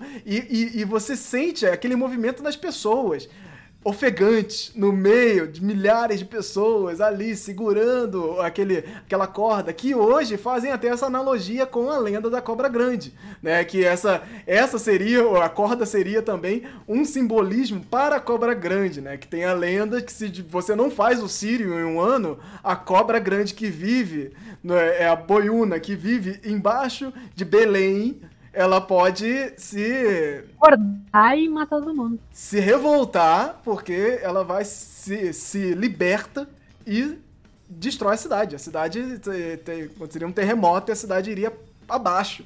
Então, se o Sírio não acontecer, existe esse perigo. E no ano passado rolou esse medo. Tipo, e agora, com a pandemia, como é que vamos fazer o Sírio? Será que vai dar certo? Será que isso. E teve tremor funcionar? de terra em Belém, se eu não me engano, teve uns negócios assim. Sempre tem uma história de tremor, é incrível, todo ano tem. Então isso é muito forte, né? E, e esse ano ela foi online de novo, só que com algumas. É, é, é algumas coisas no comércio e já estão vendo aberturas né, em relação à pandemia, ela foi um pouco menos online, mas ela não, não tá oficialmente na rua com milhares de pessoas ainda não. Então, mas aconteceu, teve o, o a procissão fluvial que eles fazem pelo Rio Amazonas também, carregando uhum. a, a santa. Então, esse movimento inteiro é folclore puro, gente. Essa, essa relação, o sentimento que as pessoas têm com isso, mesmo que você não tenha uma religião, aquilo que a gente sempre fala, não tem uma religião, é impossível você morar em Belém, Macapá e, e, e não, não sentir esse, esse movimento. Não saber isso que. Muda, isso muda tudo à sua volta, né? Tipo, tudo. É, muda a própria. O próprio ar da, da cidade. É que nem que nem quando a gente chega na época de festa junina, cara, ou, ou, no, ou no Natal mesmo. Por mais que o Natal seja bem capitalizadão, ele muda a, o sentimento, a cidade inteira muda. Não tem como você não não tá sentindo aquela vibe também e usufruindo de alguma forma, né? E eu acho que o, o exemplo do Círio é uma parada interessante, porque o, o folclore ela, ela é aquela coisa que ela pode passar pela, pela religião, mas ela sempre tem um, uns elementos que, que. Não foi a religião que estabeleceu ele. Tipo, eles não chegam e falam: Ó, oh, você vai chegar e vai segurar essa corda aqui. Você vai chegar e. Tipo, a gente tem uma, uma, uma mistura ali justamente com a imagem da cobra. Eu acho que isso fica muito claro. Uhum. Que a questão da, da serpente gigante, até onde eu sei, isso tem no Brasil inteiro, percebam. Tem, tipo, no Brasil inteiro, cidade com cobra gigante embaixo da, da, da, da cidade, que elas estão dormindo, e toda uma narrativa. Tem várias variações, mas a, no geral é essa mesma vibe. Mas eu não, que até onde eu sei, eu não sei de coisas nessa vibe lá em Portugal, por exemplo. Então, tipo assim, a gente vê que isso é uhum. uma, uma reação a coisas que já estão aqui. São coisas que nascem aqui e não foi o cristianismo que trouxe. Ele, ele vai ver aquilo e vai passar a aquilo vai passar a integrar o cotidiano deles, até porque não teria como não integrar. E, e vai ter essa coisa que, tipo, não estava relacionada com o cristianismo. Agora essa amálgama. Uhum. A gente pode até debater, dependendo do caso, as, as origens ou as questões hierárquicas que isso pode envolver. Mas são, são atravessamentos que, tipo assim, ninguém no, na verdade, se você fosse seguir um, um, cristianismo assim, muito criterioso, não entraria, entendeu? Tipo, não faria sentido. Eu, ve, eu vejo isso muito quando eu vou pesquisar. Quando eu vou pesquisar as criaturas e tal. E a gente tem casos. Eu, eu gosto muito de ver reportagem de gente que encontrou a caipora ou apanhou da comadre Florzinha. Que são pessoas cristãs são pessoas que, que rezam para vão rezar para os santos, rezar para Jesus, o que que seja, mas ao mesmo tempo eles vão lá e vão oferecer o, o, o a ofertinha de fumo para caipora na hora de entrar no, no lugar, porque gente, eu, eu posso ter vindo ter trazido, eu posso ter trazido o cristianismo e ele veio para cá, mas a caipora já estava aqui. O que, que eu faço com isso agora? É, cara. É e aí passa a integrar e as pessoas são cristãs e elas vivem aqui, elas vivem e interagem com aquilo. De outras perspectivas diferentes do que os indígenas tinham, de outras perspectivas, porque não teria como, tipo, não, não tem como ser a mesma coisa. Mas você vê que aquelas coisas existem para além da religião e elas meio que invadem a, a, a área dos outros também, né?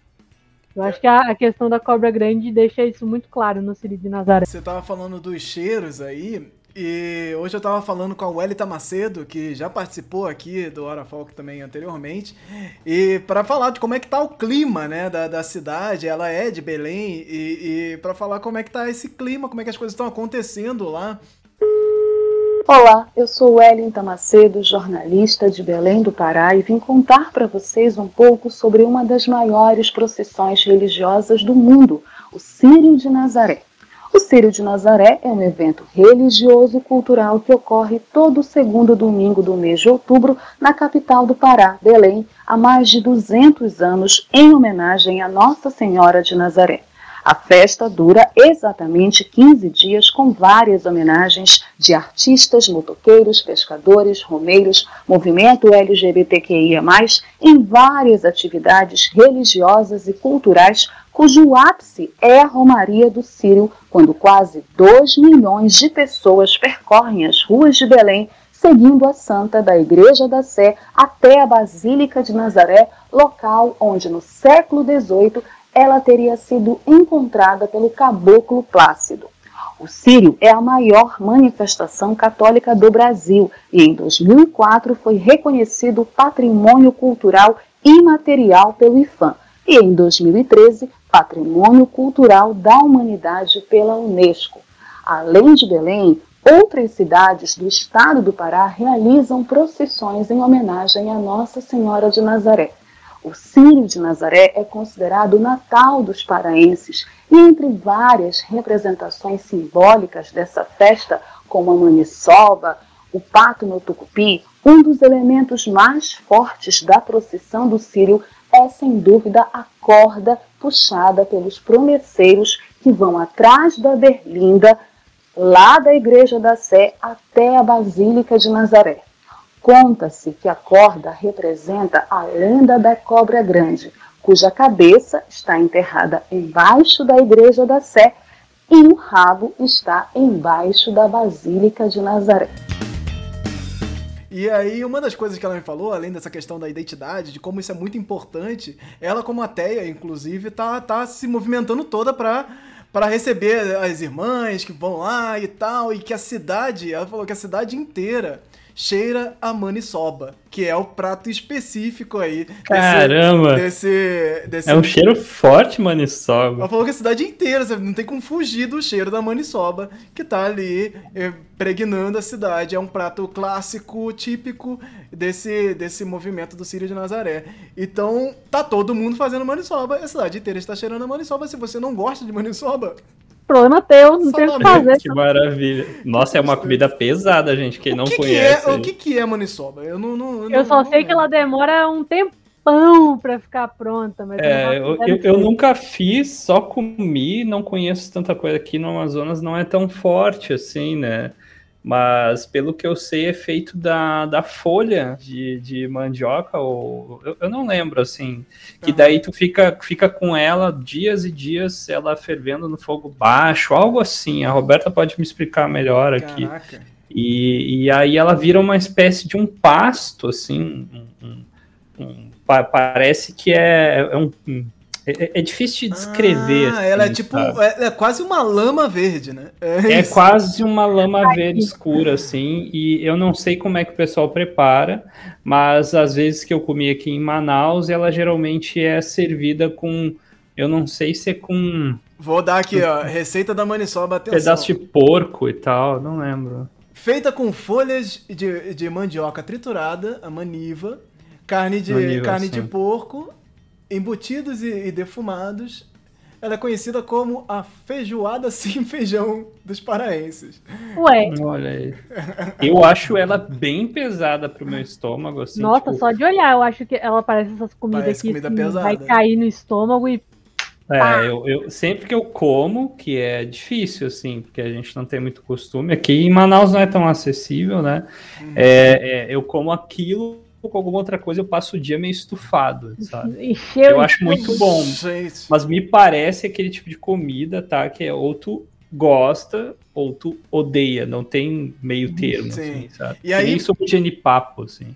E aí é aquilo, você é escritor, roteirista, sei lá, tá produzindo alguma coisa pensada nesse, nesse, nessa questão da, da cobra grande, por exemplo, se passar no norte, et- etc. Não tem como não, não possuir esses atravessamentos, não pensar nisso. E aí, você tá na cidade, não gosta de Maniçoba e quer escrever sobre esse movimento, você vai ter que escrever sobre a Maniçoba também. Porque ela tá ali, ela faz parte desse, é um elemento importante. Aí tem que viver a maniçoba, não tem É, como. Não tem não precisa como. comer, não precisa Tem que comer, comer, mas ela é. tá lá. Uma vez vai ter que comer. e é aí que tá o folclore, é aí que tá o folclore passando por você sem você perceber, sem você querer, na verdade. E Você percebe, mas você precisa identificar aquilo. A gente fala que ele tá en- entre nós o tempo todo, o folclore, ele tá entre nós o tempo todo. Esse é um grande exemplo.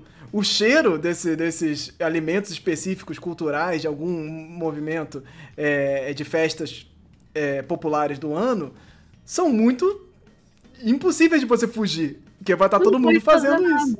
Você não então... pode fazer nada. Você vai sair na, na festa junina, vai sentir cheiro de milho onde quer que você vá? Vai.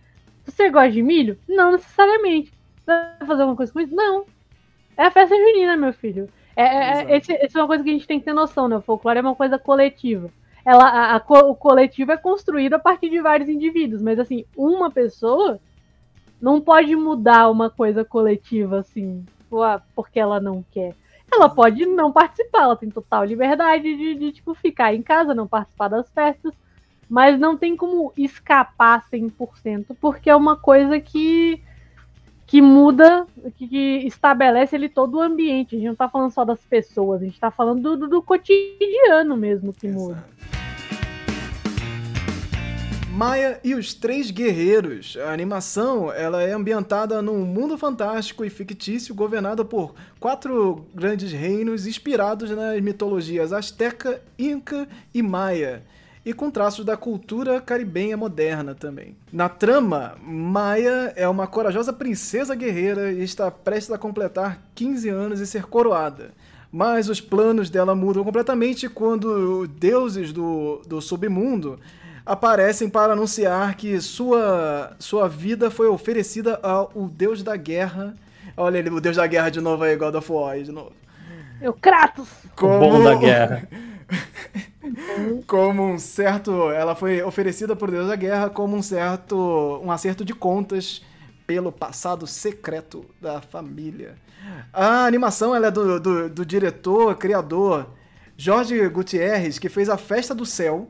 Essa Bem animação é lindíssima. Festa do Céu, por favor, se você não assistiu Festa no Céu, assista. É muito, muito legal. E essa animação ela é uma série. Isso que me, me deixou assim, oi? Ah, é? É uma série Isso. de nove episódios. Uma minissérie. E, e aí ela vai trazer a Zoe Saldana aí como a protagonista da princesa Maia. É, e, e eu, sei que, eu sei que tem brasileiro no meio, o Carlos Lutz, ele é um dos designers de personagens do, de toda essa série aí. Ele é muito bom, ele é bom demais. Eu conheço até ele pessoalmente. Cara, muito legal. Eu vi o trailer, o trailer já está disponível aí nas plataformas da Netflix, que vai estrear na Netflix, dia 22 de outubro. E é belíssimo e é muito interessante Sim. ver como essas coisas, o, o, o, fora do eixo, né, também pode trazer elementos ricos e fundamentais aí, que eu não sei porque a gente não trabalhou tanto antes como estão trabalhando agora as mitologias incas, tecas, meso, da Mesoamérica ali, né? Agora estamos vendo aí várias outras narrativas, né? Falando, animações falando dessas, dessas mitologias e trazendo os elementos como são. Não é tentando assim, ah, florear. Ele mais próximo, assim, tentando chegar naquela referência, sabe? Tentando buscar uhum. aquelas cores, aqueles elementos, quadradões, aquelas coisas que, que às vezes, anos atrás, isso não, não passaria. Uhum. porque é, é, fora desse, desse lugar comum que a gente já tá ali acostumado a receber essas coisas da Marvel, dos super-heróis e tal. E, e agora você tá com essa disponibilidade de juntar, porra, animações 2D, sabe, com 3D. Essa animação é em 3D com elementos de 2D e faz um trabalho fantástico. Assim, é, é, é isso, é, é, é uma coisa que mesmo ruim é bom, sabe? é uma coisa que, se, se for ruim, vai ser bom, porque só o visual já é uma, um desbunde. Assim, referência. É uma referência, muito interessante. Vamos voltar aqui para falar dela com spoilers. Eu quero muito falar dessa série com spoilers. A gente, quando ela sair, dia 22 de outubro, no próximo programa, provavelmente já vamos ter assistido aí e poder falar mais sobre Maia e os Três Guerreiros.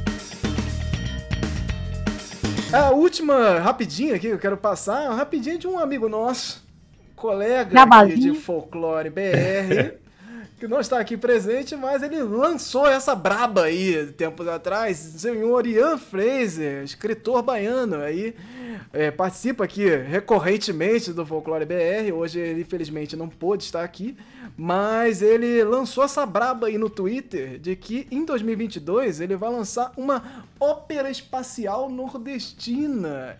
O novo livro do Ian Fraser vai se chamar A Vida e as Mortes de Severino Olho de Dendê. Esse nome todo aí. Aí. é o nome do novo livro de Ian Fraser que vai trazer essa ópera espacial nordestina. Então ele vai hum, trazer as narrativas do Nordeste para uma coisa espacial mesmo, né? Tipo, o universo já. Aquelas space opera, né? Como chamam essas é, é, óperas espaciais, são tipo os filmes clássicos, assim, vamos botar. Star Trek, acho que é uma, uma ópera espacial? Acho que sim.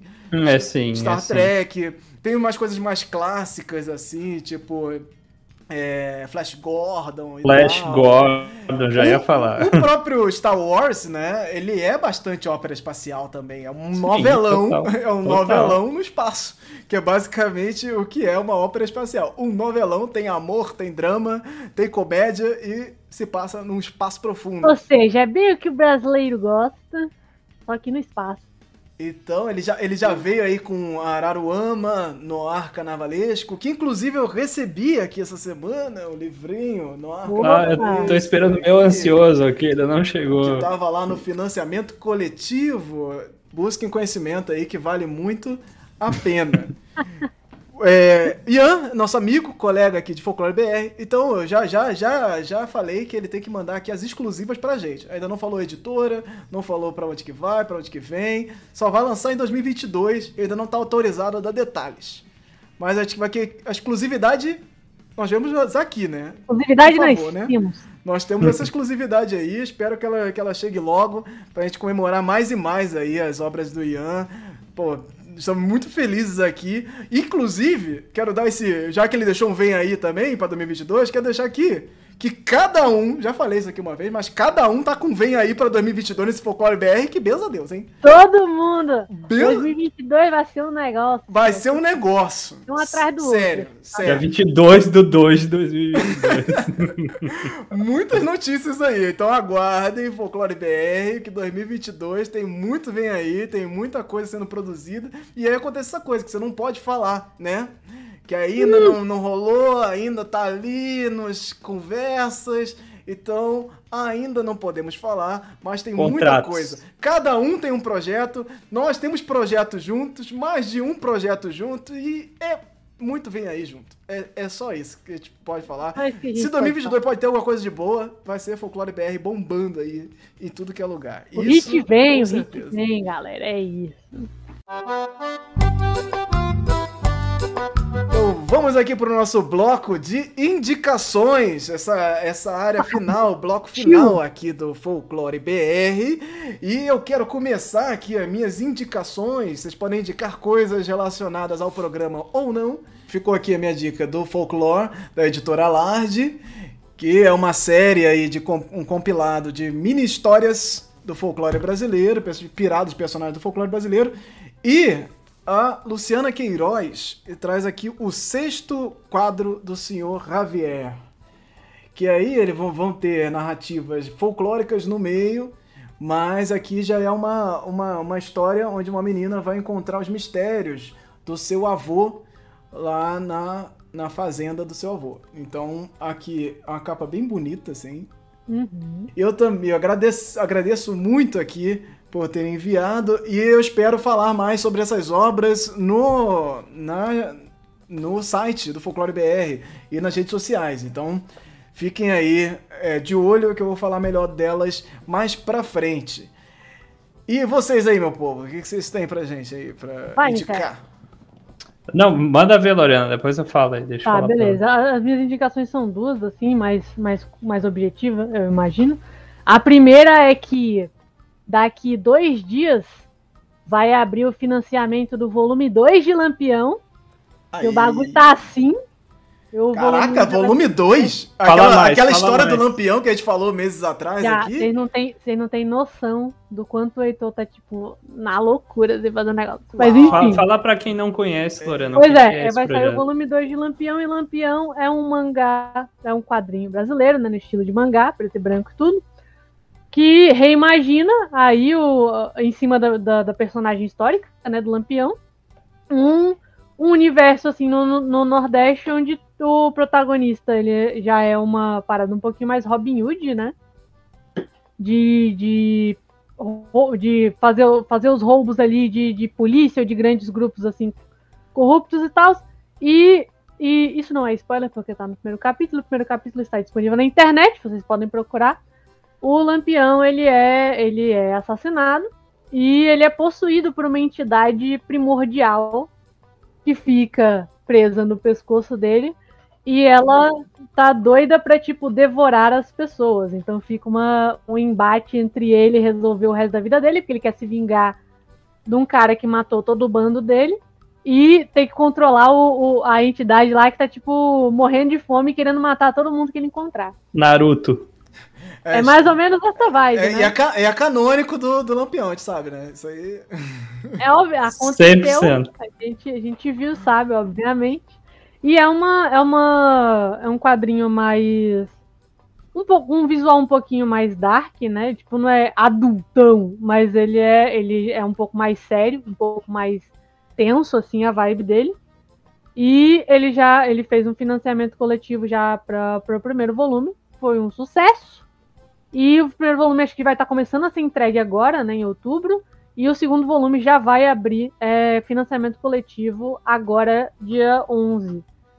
E para a galera poder garantir o seu. E se não me engano, quem já comprou o primeiro volume consegue o frete de graça do segundo, se apoiar ele agora. Então fica aí ó, a promoção. E, e como eu já falei, ele já tá na, ele tá na internet, você acha ele na, no Tapas, que é a plataforma de quadrinhos. E tem, eu sei que tem no Twitter, o Heitor postou na conta dele, o Heitor Amatsu. E tá, tá gratuito para leitura, vocês conseguem achar. para ler e ver qual, qual é o primeiro capítulo, vocês gostam da vibe, para ver se vocês apoiam e tudo. E a outra, a outra indicação que eu tenho, ela é um pouquinho mais restrita, porque ela é de literatura específica em inglês. Mas a Universidade de Oxford, ela disponibilizou na, na biblioteca do site deles uma série de de artigos de jornal, é, capítulos de livros sobre bruxaria lá na Europa. Então a gente tem, você entra no site da, da Oxford, eles têm uma mini biblioteca lá de materiais. Você pode ver gratuitamente, você pode acessar gratuitamente, sobre uma série de temas diferentes sobre, sobre bruxaria, principalmente lá na Europa, principalmente na, na no Reino Unido. E está disponível ali para todo mundo que quer saber um pouco mais da, da questão do, do paganismo, da, da bruxaria, tanto da questão do, do seja de, de questão política ou questão histórica, ou documentações, pesquisas, tem um monte de coisa lá.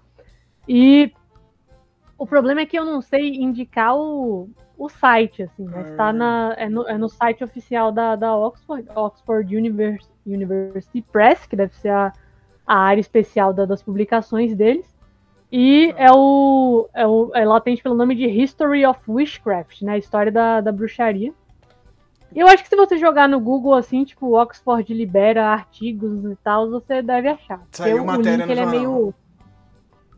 Pois é, o link ele é meio chatinho. Uhum. Pô, de escrever ele não. não, mas ele saiu, não é muito... mas, mas, você me manda o link que eu também boto aqui na descrição também da, da onde você então... estiver ouvindo ou assistindo. Eu vou botar o link ali uhum. com os links das nossas indicações uhum. aqui também. Então a Lorena vai me passar e depois ah, ele então estará beleza. ali para você baixar, buscar os conhecimentos. Ah, e na real eu tava vendo aqui, parece que, que ele é um pouco mais amplo, né? Tem um, um ou outro artigo aqui, tipo, de bruxaria em Camarões e na África do Sul, por Uau. exemplo. Então, tem, uma, tem vários artigos diferentes assim que eles estão disponibilizando para leitura.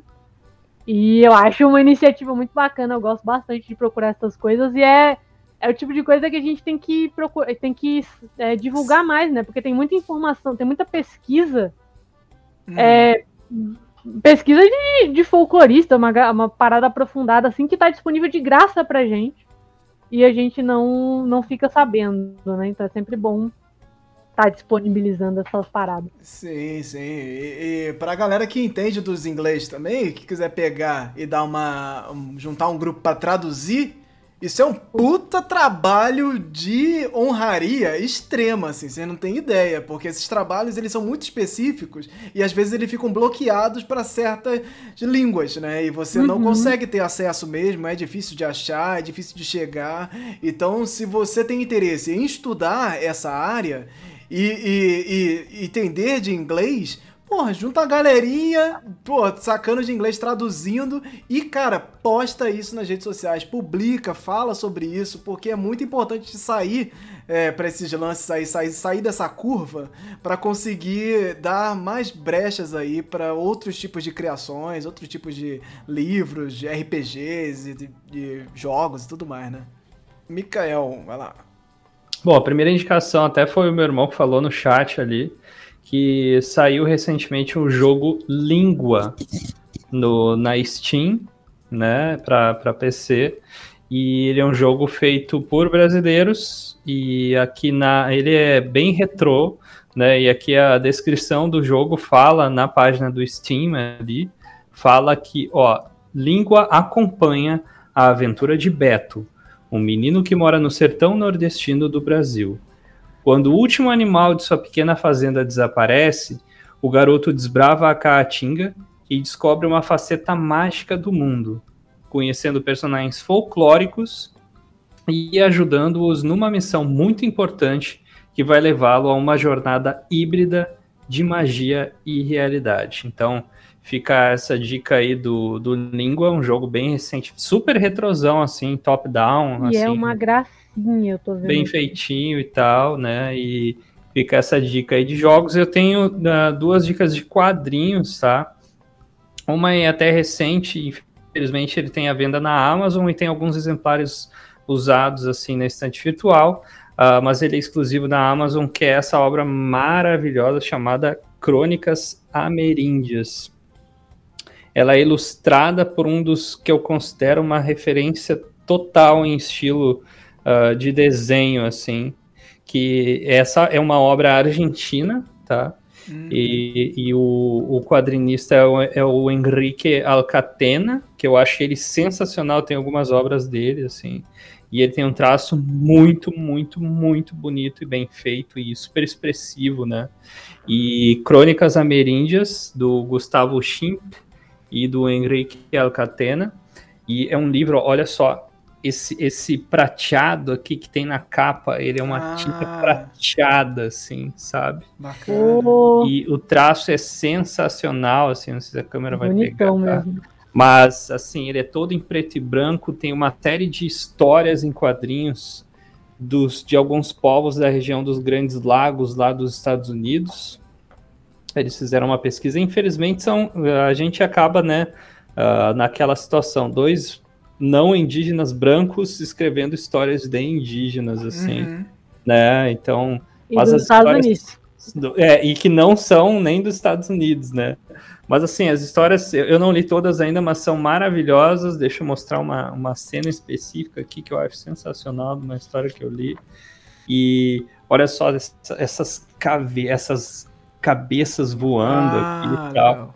Cara, é muito, muito bom, assim, as histórias que eu li são excelentes, é um trabalho de qualidade, capa dura, bem grande, assim, sabe? Pô, Crônicas Ameríndias, volta e meia eu, eu, leio uma historinha aqui. E outra que é, é, é uma história já mais antiga, tá? Uma história de quadrinhos também, que ela tem toda online, não precisa, ah, Mikael, vou lá comprar, não, mas ela tem toda online, que o nome é Bird Boy, que é da Anne Zabla, ou Jabla, não sei como é que se fala, ela é americana, né? Bird Boy, e assim, ó, uh, o estilo e o que eles retratam tem muito de culturas indígenas, as histórias falam sobre lendas e, e, e tradição, assim, ó, o estilo dela é sensacional, muito bem feito. Birdboy.com, acho que é birdifingboy.com, tem todas as histórias lá. E infelizmente ela parou de fazer, por ela até diz: "Ah, gente, eu tenho que me focar em outras coisas, quadrinhos não não tá pagando as contas". E aí saíram esses dois volumes pela Dark Horse, o Bird Boy 1 e o Bird Boy 2 o Bird Boy 1 é, é o volume 1 The Sword of Malimani e o 2 é The Liminal Wood. E, cara, as ilustrações e as histórias são, assim, ó, inacreditáveis. Ele sempre começa com uns murais aqui, contando a história do mundo. Ah, deixa eu pegar o primeiro aqui. Ah, no início o pessoal acreditava que o mundo era de tal jeito, olha só. Incrível, meio Zelda, assim, com um estúdio Ghibli, sabe? Então fica a dica aí, Bird Boy, para vocês darem uma lida. Pô, perfeito, cara. Trabalho parece estar incrível mesmo. Vamos deixar os links na descrição também. Então, eles vão me passar os links, eu vou deixar ali na descrição de onde você estiver ouvindo, estiver vendo, para ir lá buscar todas essas indicações, tudo que a gente falou hoje também, as matérias e todas as coisas que comentamos, vão ficar na descrição. Eu quero deixar aqui também esse momento que eu não consegui falar durante o programa por causa de todos esses, esses problemas que a gente teve durante a gravação também, mas você pode se tornar um apoiador do Folclore BR. Isso, isso é uma coisa que eu não divulgo muito porque eu não consegui fazer vídeos específicos explicando todas as questões, mas vira e mexe eu venho aqui explicar que é possível apoiar o Folclore BR de diversas maneiras, através do PicPay, do Catarse, e você pode buscar também também aí pelo Pix. Você vai lá no Pix do Folclore BR também para dar qualquer tipo de quantia para ajudar a gente a continuar produzindo esse tipo de conteúdo aqui, em lives, em podcasts. Isso dá trabalho, muito trabalho. E eu gostaria de continuar trabalhando com isso, continuar é, é, é, fazendo isso. É, e, e isso como um trabalho que seja rentável também, que pague contas. Seria muito bacana, seria muito bom.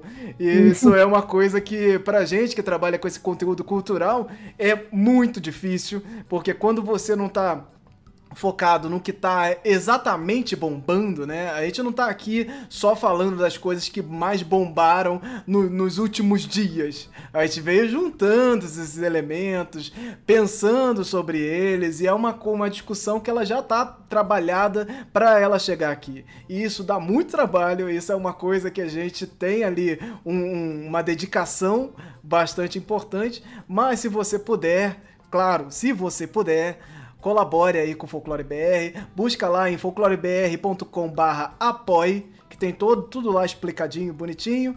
E em breve mais vídeos e coisas que eu estou preparando ali para divulgar essa campanha mais oficialmente, vamos dizer assim. Você pode encontrar o Folclore BR pelas redes sociais, pode procurar Folclore BR no, no, em todos os lugares das redes sociais, menos no Twitter, que aí tem um maldito lá que roubou a URL e aí tem Folclore BR que ele nem usa.